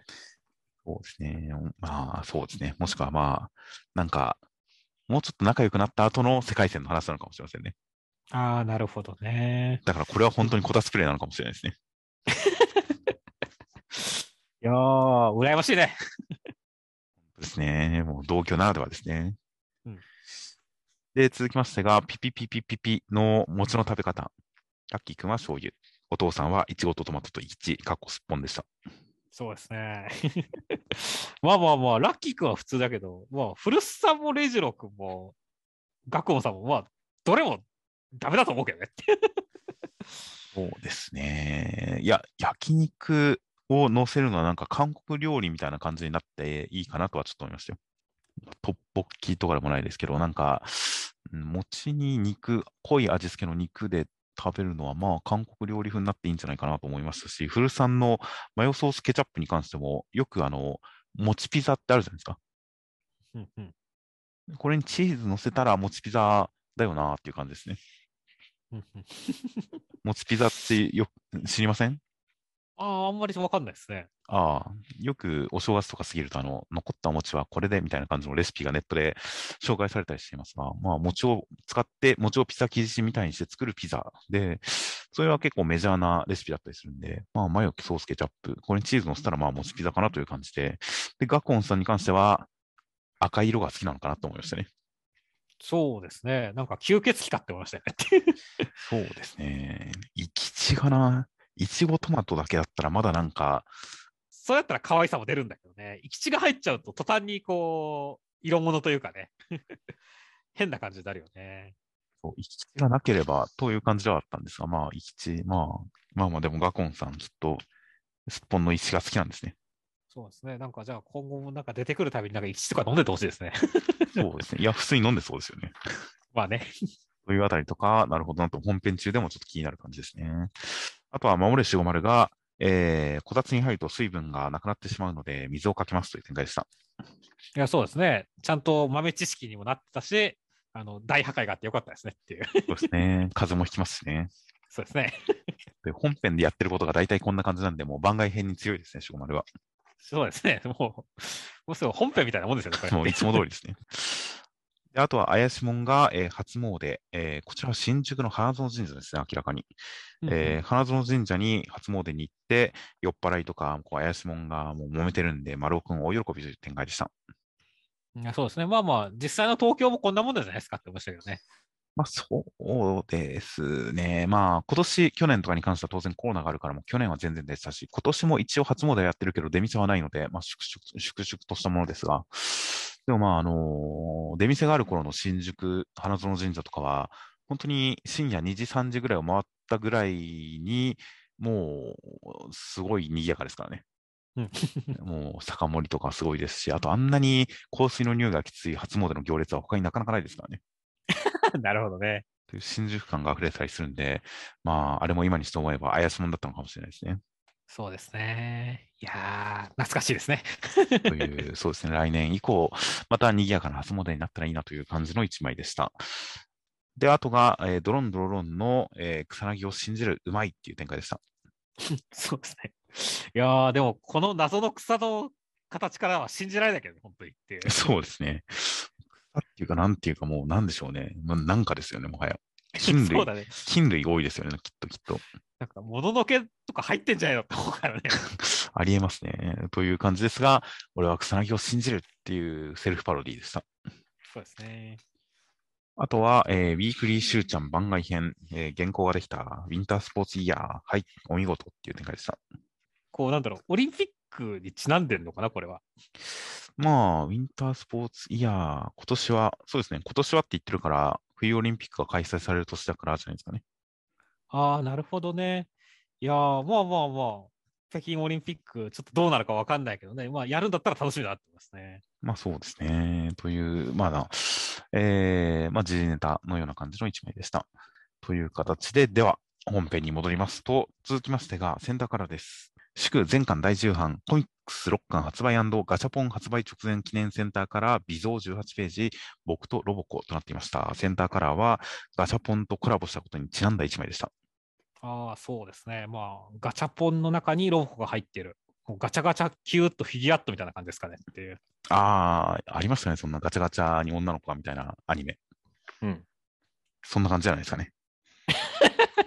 そうですね。あとは裏にね、あの、ちゃんと、その、こんなものが入ってますみたいな、あれがありますけどもっていう。はいはいはい。いやー、6.5センチは結構でかいっすね。そうですね。しかもなんか、くじ形式のガシャポンくじっていうのがあるんですね。うんうんうんなんか、普通のガシャポンとは違う感じなんですね、きっと。そうだね。いやー、でも、ラバーマスコット、膝。膝はいはいの高い、膝の迫力いいねっていう。そうですね。ラバーマスコットの膝か、もしくはこのビーってやってるロボコ。このどちらか僕欲しいですね。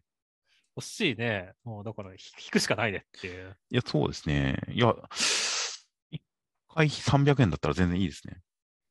ありですよね。いや、全然ひあの引くと思います。1月中旬から楽しみにしたいですね。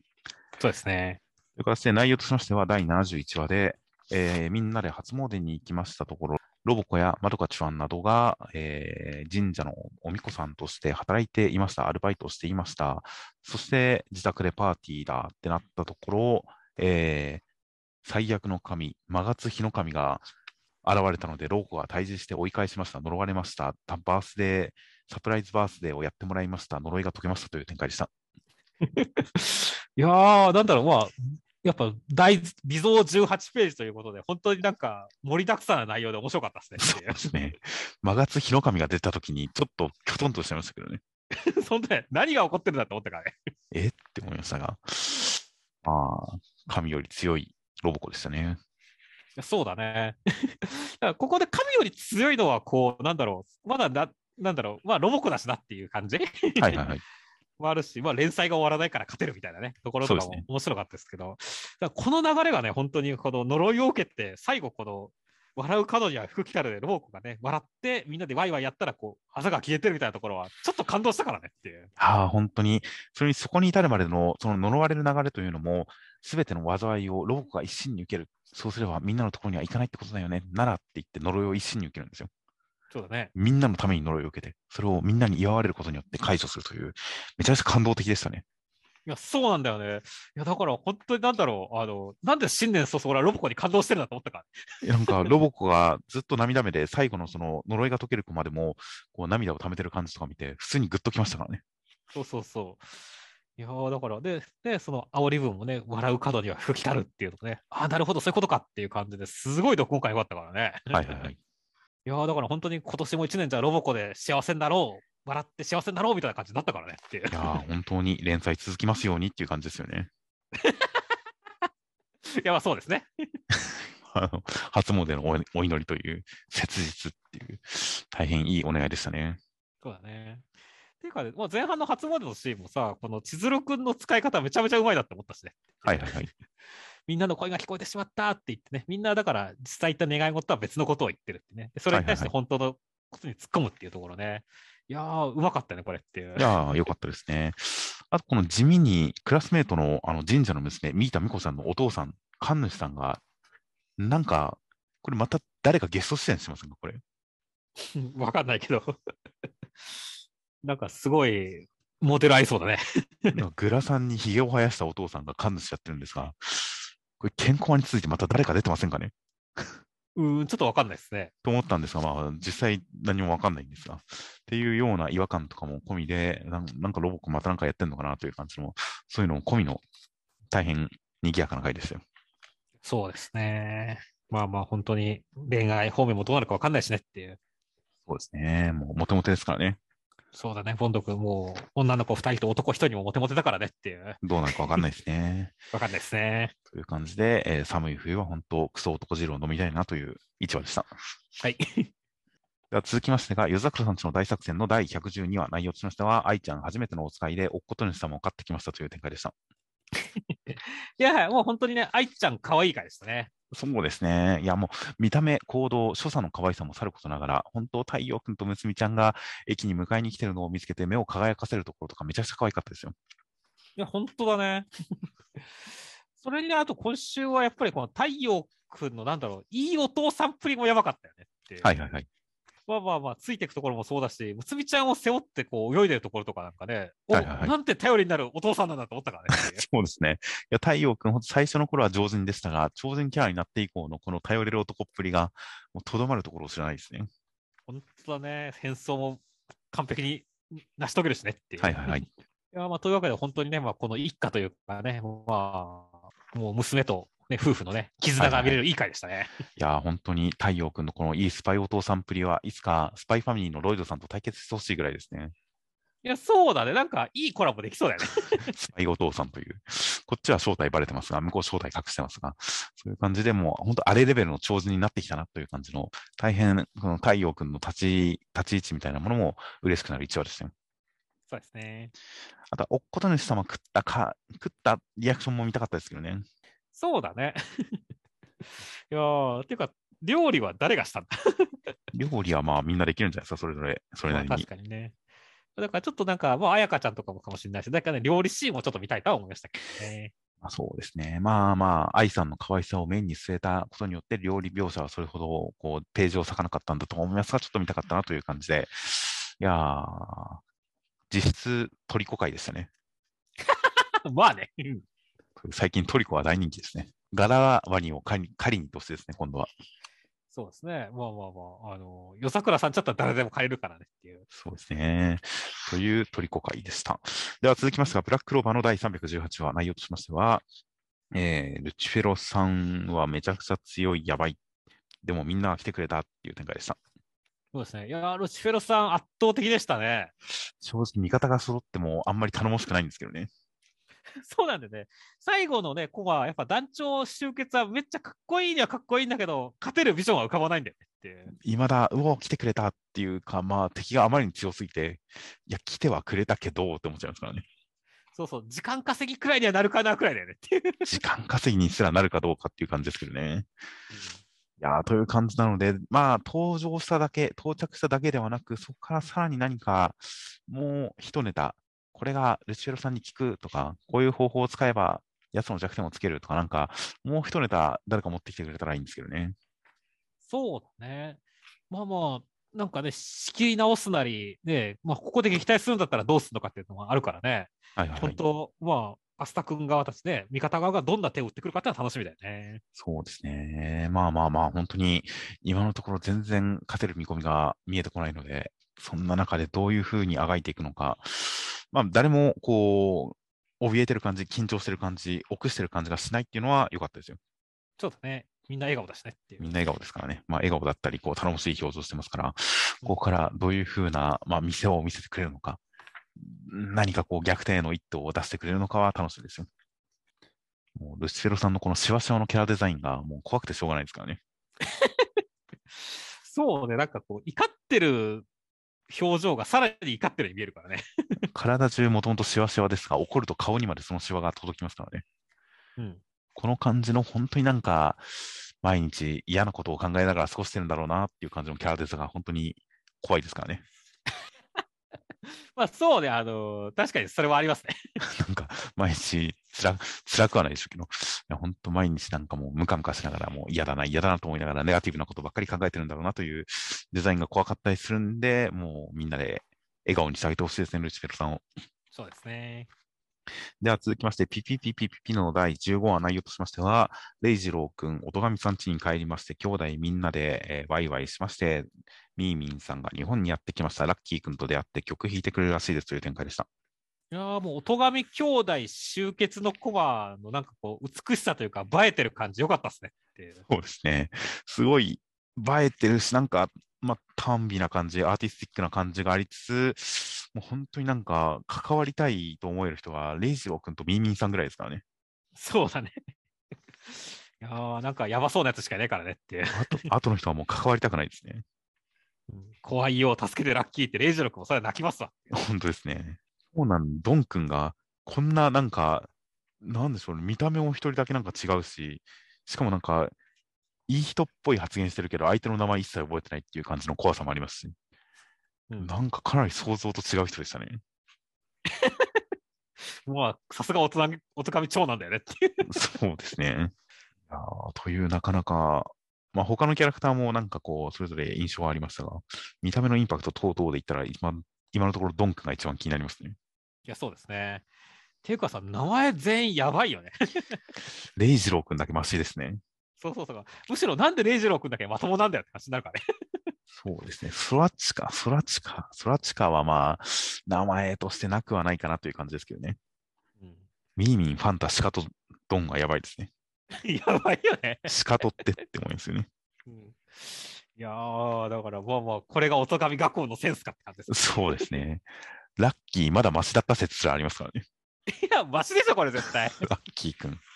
いやー、という名前で、まあまあ、その名前に、こう、そぐわぬいいキャラクターにいい子に育ったんだと思いますよ、きっと。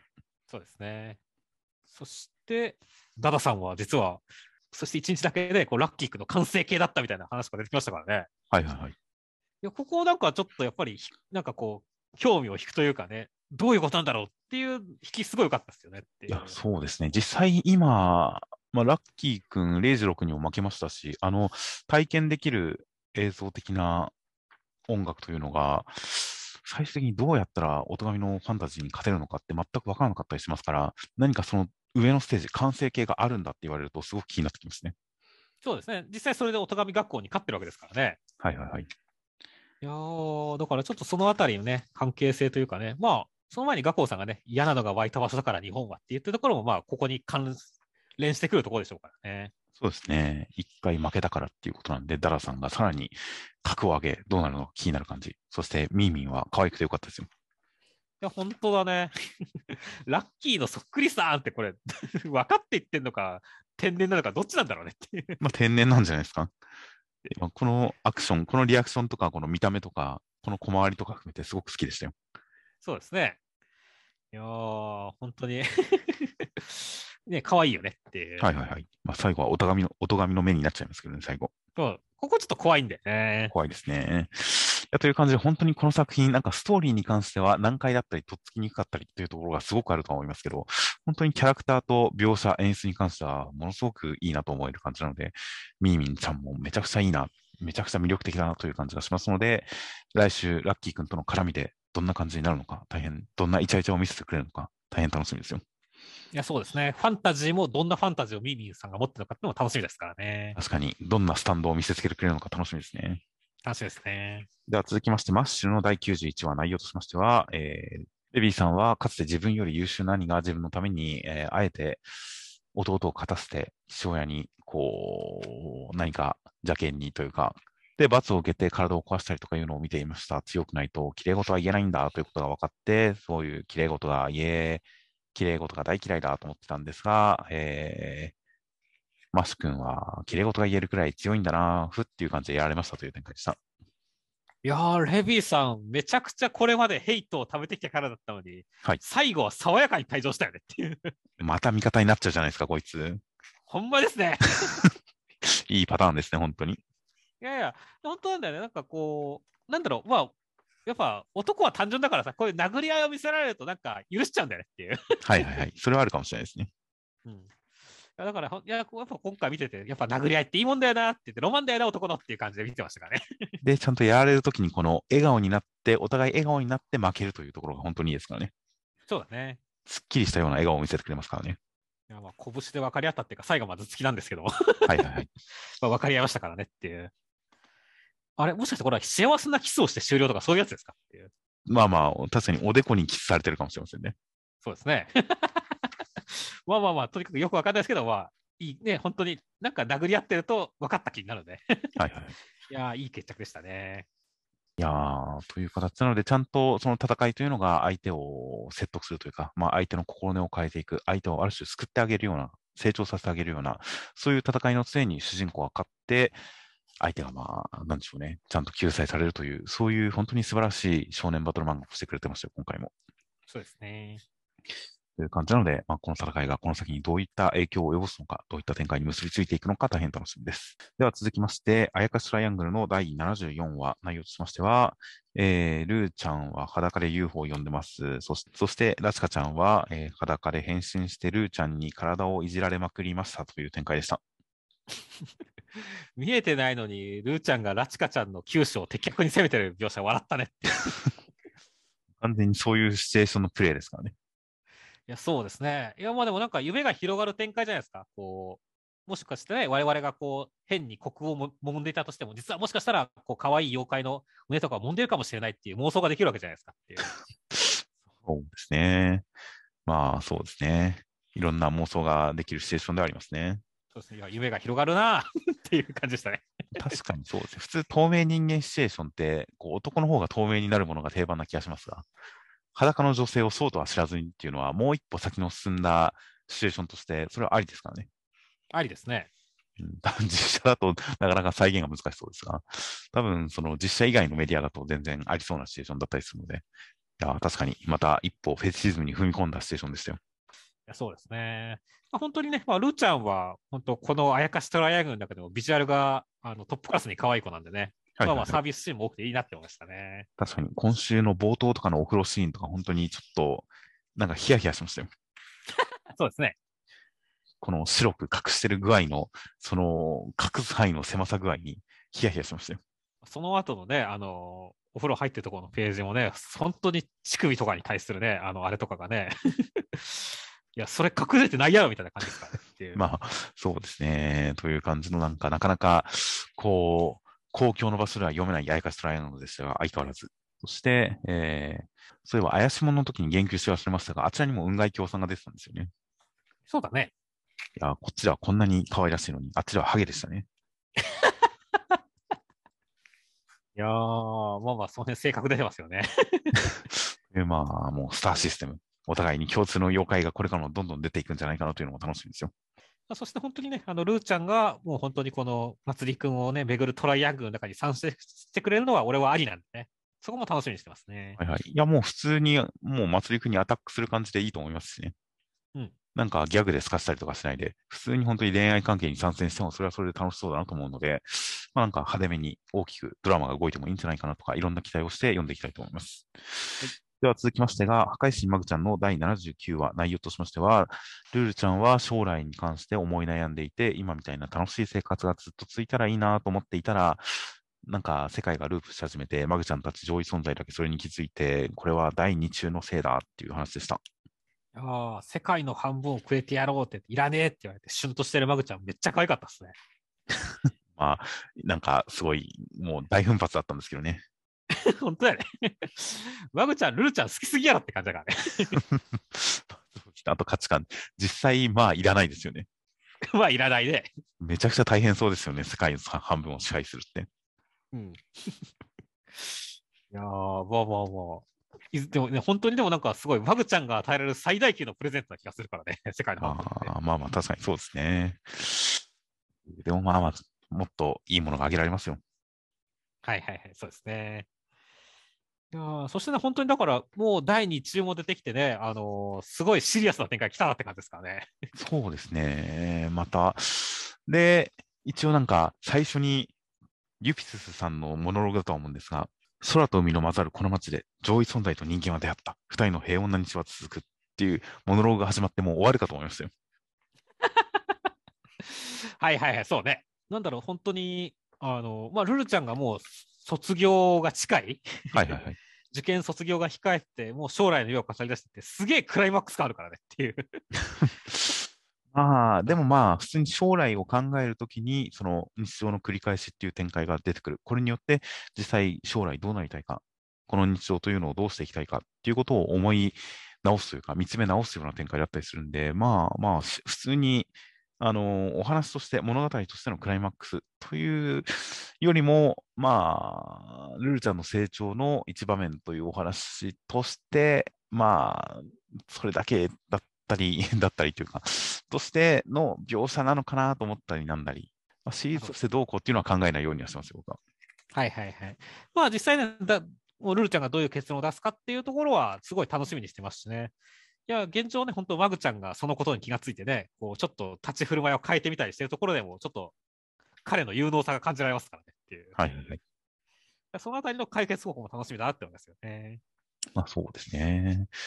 いやーなのでまあまあ、やっぱり成長物語、ルルちゃんの成長物語であり、マグちゃんの成長物語である、その親子関係、疑似親子関係であり、疑似家族関係でありっていうところを扱う中で、そのルルちゃんが、まあ将来を見据える大人になっていく、マグちゃんという存在とともに、どうするのか、どうなっていくのかっていうあたりは、本当に成長においてどうしても避けられない大事なところだと思いますので、ちゃんとそこに向き合ってくるのかな。なかなか大変楽しみな展開だな。この先、この世界がどこまで行くのか、大変見てみたいなというような気持ちにはなってますよ。そうですね。いやー、僕らもマグちゃんとルルちゃんたちは将来どうなるかたびたび話題にしますからね。そうだね、うん。大人になったらどうするんだろうね、ずっと一緒なのかなみたいな話をしますが、その辺に関して作中で扱われない、触れられないという可能性もありましたが、やっぱりこのこの展開を持ってきたということは、やっぱりそこに関しても何らかの言及があるんだろうなと思うので、そういったもう本当に彼らの未来、将来が楽しみになってきてはいます。では続きましてが、アンデッド・アンラックの第93話内容としましては、えー、フーコちゃん、最後のスプリングとの勝負を前に、アンディたちは花見、お花見をします。お酒を飲みます。スプリングとも飲み交わします。勝負に勝ちます。スプリング、消えますという展開でした。いやーもう新春一発目の GO で、ね、あの、スプリング編終了っていうのはもう時期に即してるなってましたね。ああ、まあそうですね、確かに。まあ、旧暦というか、暦の上ではもう1月から春だったりしますから、もうそこでスプリングがなくなるという、なかなか季節に即した終わり方。まあ、花見まであと3ヶ月だったんで、花見の季節に終わってもよかったですけどね。とは思いますが、でもまあまあ、これから春だぜっていう感じなんでしょうね。まあそうですね。という感じはありますが、まあまあそうですね。いいタイミングで終わったような気もしますよ。うん。いや、ほらそうだね。そしてね、まあまあ、あのーなんだろう。最後にね、みんなでやっぱ酒を飲んで終わるっていう展開。はいはいはい。まあ、勝負に関してはね、もう先週のキー刻んでね、もう風子ちゃんが勝負やったらもう時点で勝ちみたいなとこありますから、はいはいはい。あれでしたけど、だからどうやって終わらせるんだなって思ったところでね、みんなで酒を飲んで、で一心さんの名前がはるかだったっていうところで締めるみたいなところはいはいはい。は、本当にまあ、戸塚先生は構成うまいな、ちゃんとしてんなっていう感じでよかったですね。そうですね。ちゃんと、何か、やっぱりスプリングさんに関してすごく救いのある展開にして、すごくドラマのある展開にして、単なるバトルの勝ち負けではないキャラクターの成長と決着が見れた感じがしましたよ。うん、そうですね。でね、まあ、ちょっと前に言及しちゃいましたけどね、やっぱ最後のところがこう、春が終わって秋に変わる、もみじになってるみたいなところ、はいはいはい。やっぱりビジュアル的にも強かったですからねっていう。そうですね。大駒の中で、右が桜、左がもみじという形で、春がなくなって、完全に秋しかない世界になるという、なんかこの世界がまた枯れていくというようではないですけど、世界がより終末に近づいてる感じがそこで伝わってきて、ちょっとゾッとする描写ではあったんですけどね。そうだね。いや、だからちょっとまあ、どうなるかっていうところでもあるしね。まあまあまあ、それでもね、まあ今回は本当最後ね、いい感じだったんでね、あの、ラトラちゃんとかもね、すげえでっけえ、とっくりで日本酒飲んだりとかね、はいはいはい。なんか本当、笑えるほっこりする場面多かったからよかったですね。そうですね。ひょうたんで飲んで、で、その、酔ったラトロさんがリップさんに一生懸命キスをしようと迫って、最初拒否ってるけど、先にリップさんが桜化したことによって、ラトラさんがそのキス、桜の木に向かって思いっきりキスしてるというシーンとか、なんか、まあ、二人の関係性を考えるとちょっと切ないシーンなのかもしれませんが、なんかバカバカしくてよかったですね。本当やね。いやいや、本当にな何やっとんねんって話だからね、これ。まあ、力くんが頭から木が生えて、一人だけ脳天から桜の木化してるっていうのもなんか地味に面白かったですし。うん。あとは、獣医師さんの飲みっぷりとか、なんか他の人との絡み方もちょっと、なんでしょうね。ちょっと、可愛らしかったですし。うん。いや、なんかそういう、コマの後ろの方の展開がいろいろとほっこりさせる回でもありますよ。そうですね。といったキャラ描写も大変良かったです。といった形で、えでは最後に目次コメントの方が、まずは衝撃の産地、えー、佃先生、和の国編です。今回は相馬でも書いたそばの知識が非常に役立ちました。笑いということで、相馬でも書いたそばの知識の有料という、大変いい話ですね。いやそうですね。あとは佐伯先生が、えー、和の国編、3時の分け目が変わったので、書いてるときよく混乱してました。という、これも僕読んでるときに一時混乱してましたが、まあ、そうですね。あの、新世界編は3時分け目逆ですからね。なんで変えたのかね 謎ですよね。いまだに謎の、あの、ゾロ固めとも合わせて謎ですよね、本当に。うん。まあ、意味はないのかもしれませんが。確かに。番外編とか書く人は本当混乱しそうですよね、これは。そうですね。まあまあ、それによっては成長前の3時かどうかは、というか2年前の3時が2年後の3時か分かるようにはなってるんですけどね。そうですね。まあ、そうですね。面白いっちゃ面白いです。えっ、ー、と、逃げ上手の若君の松井先生、無敵要塞ザイガスがフィギュア化、あのページ足やらせていただいたのこの僕ですっていう、この衝撃の告白ありましたね。いやー、めちゃくちゃいい話ですね。めちゃめちゃいい話だよね。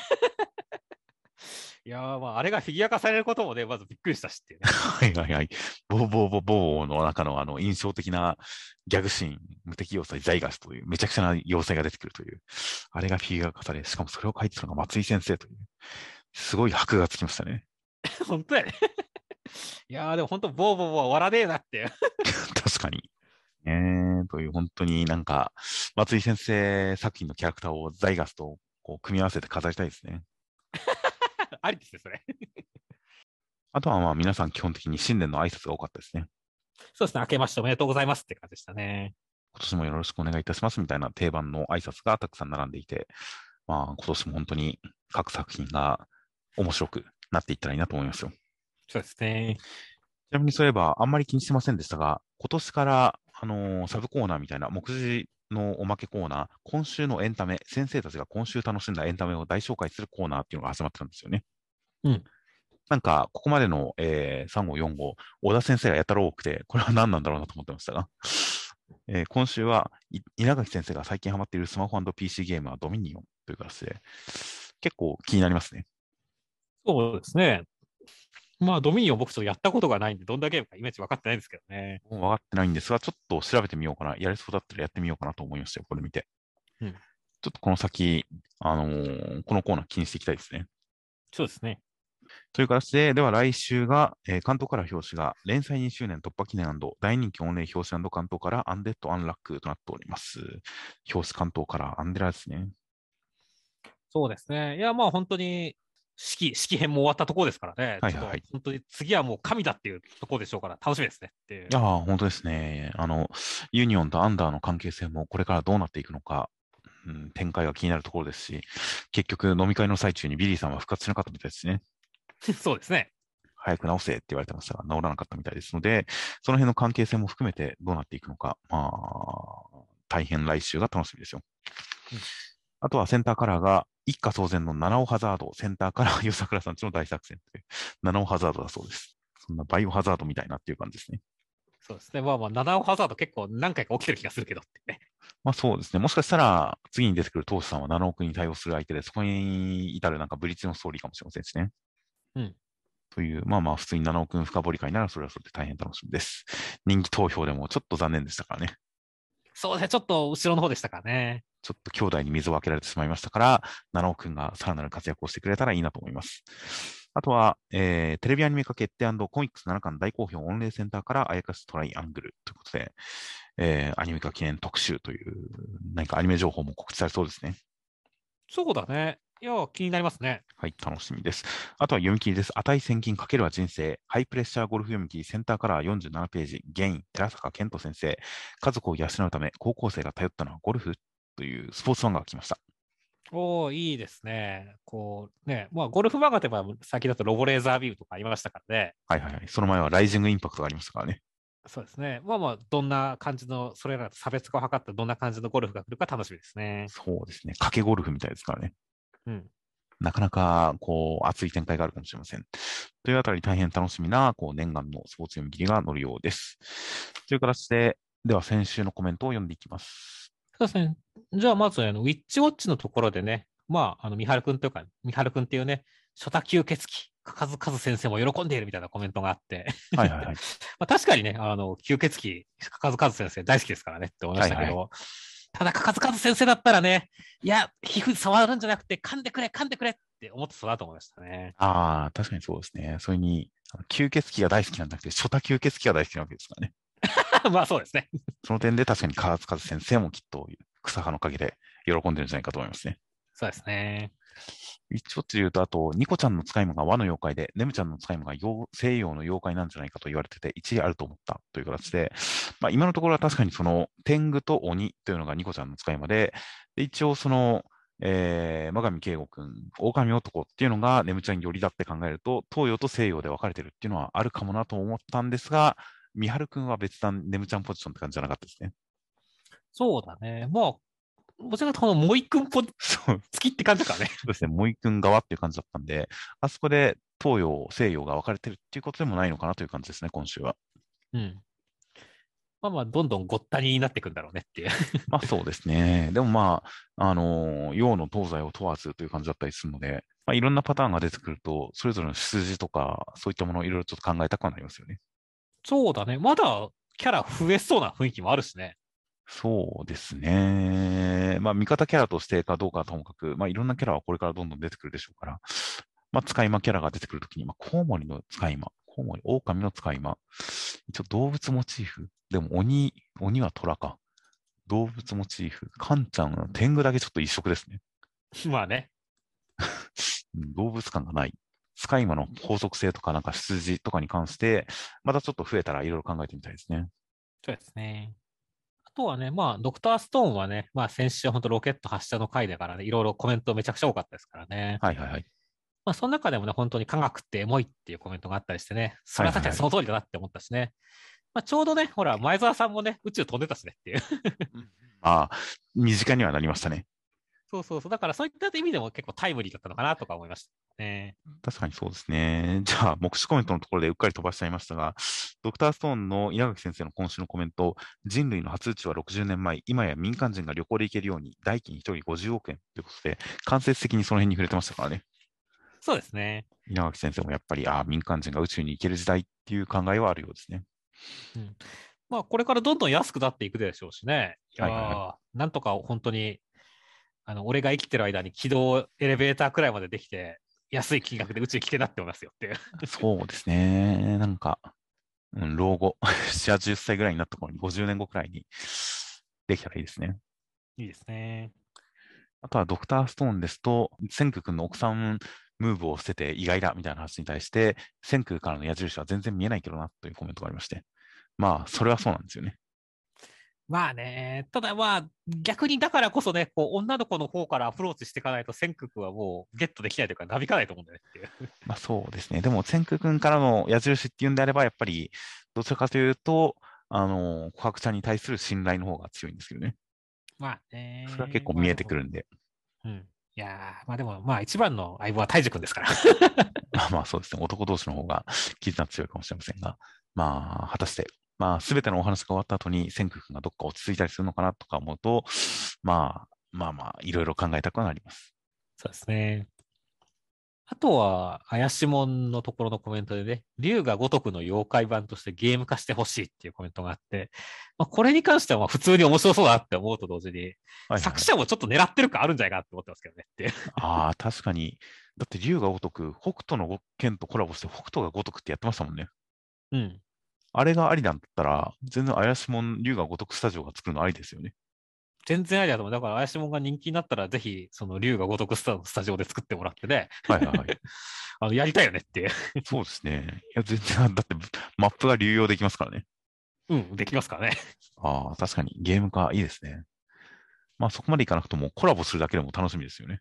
そうだね。竜が如くとコラボ、キャラクターが登場みたいな、それだけでも結構面白そうだなと思いますよ。うん。あとは、あの、先週の読み切り、あの、藤巻先生の殺し屋、えーおっさん殺しは子供になってみたいな読み切りに関して、ミスさんが、まあ、実質コナンみたいに対して、コナンよりもリボンの方が近いな。ああ、リボンもあるかっていうコメントがあったりしまして、リボンは確かにおっさん殺し屋が子供になるという設定ではありますけど、うんまあ、あのー なんでしょうね。中身は大人、見た目が子供みたいなおかしみはリボンまた違いますからね、あれ。まあ、あれはもう、なんだろう、あの、完全になんかギャグキャラになってるからね、子供というよりが。大人目線で子供の世界を見てみたいな感じでは全くないですからね。なので、キャラクターの設定としては、リボンの方が近いというものもありつつ、まあ、お話の構造としては、まあ、コナンの方が近いかなという感じの印象ではありましたね。うんあとは、あーマッシュでレールガンでが出たところに対して、まあ、レールガンって認知度高いですからね、みたいなことを言ったのに対して、防衛省は実戦配備に向けて研究を進めているというコメントがありまして、たまたま今週、ネットニュースになってましたね。そうそう、俺もヤフーニュースで見て、へーって思って。防衛省が実戦配備に向けて検討みたいな、なかなか難しいが、みたいなニュースになっていて、で、このニュースが出るよりも、このコメントの方が早かったですからね。いやー、いいっすね。関係者ですか？もう詳しい方がいらっしゃいますね。という感じで、レールガン、本当に現実の兵器として、まあ、まあまあ本当に実在する兵器として、まあ、使われるようになったんだなという、本当に我々は SF の世界を生きてるなという感じがしますね。そうですね。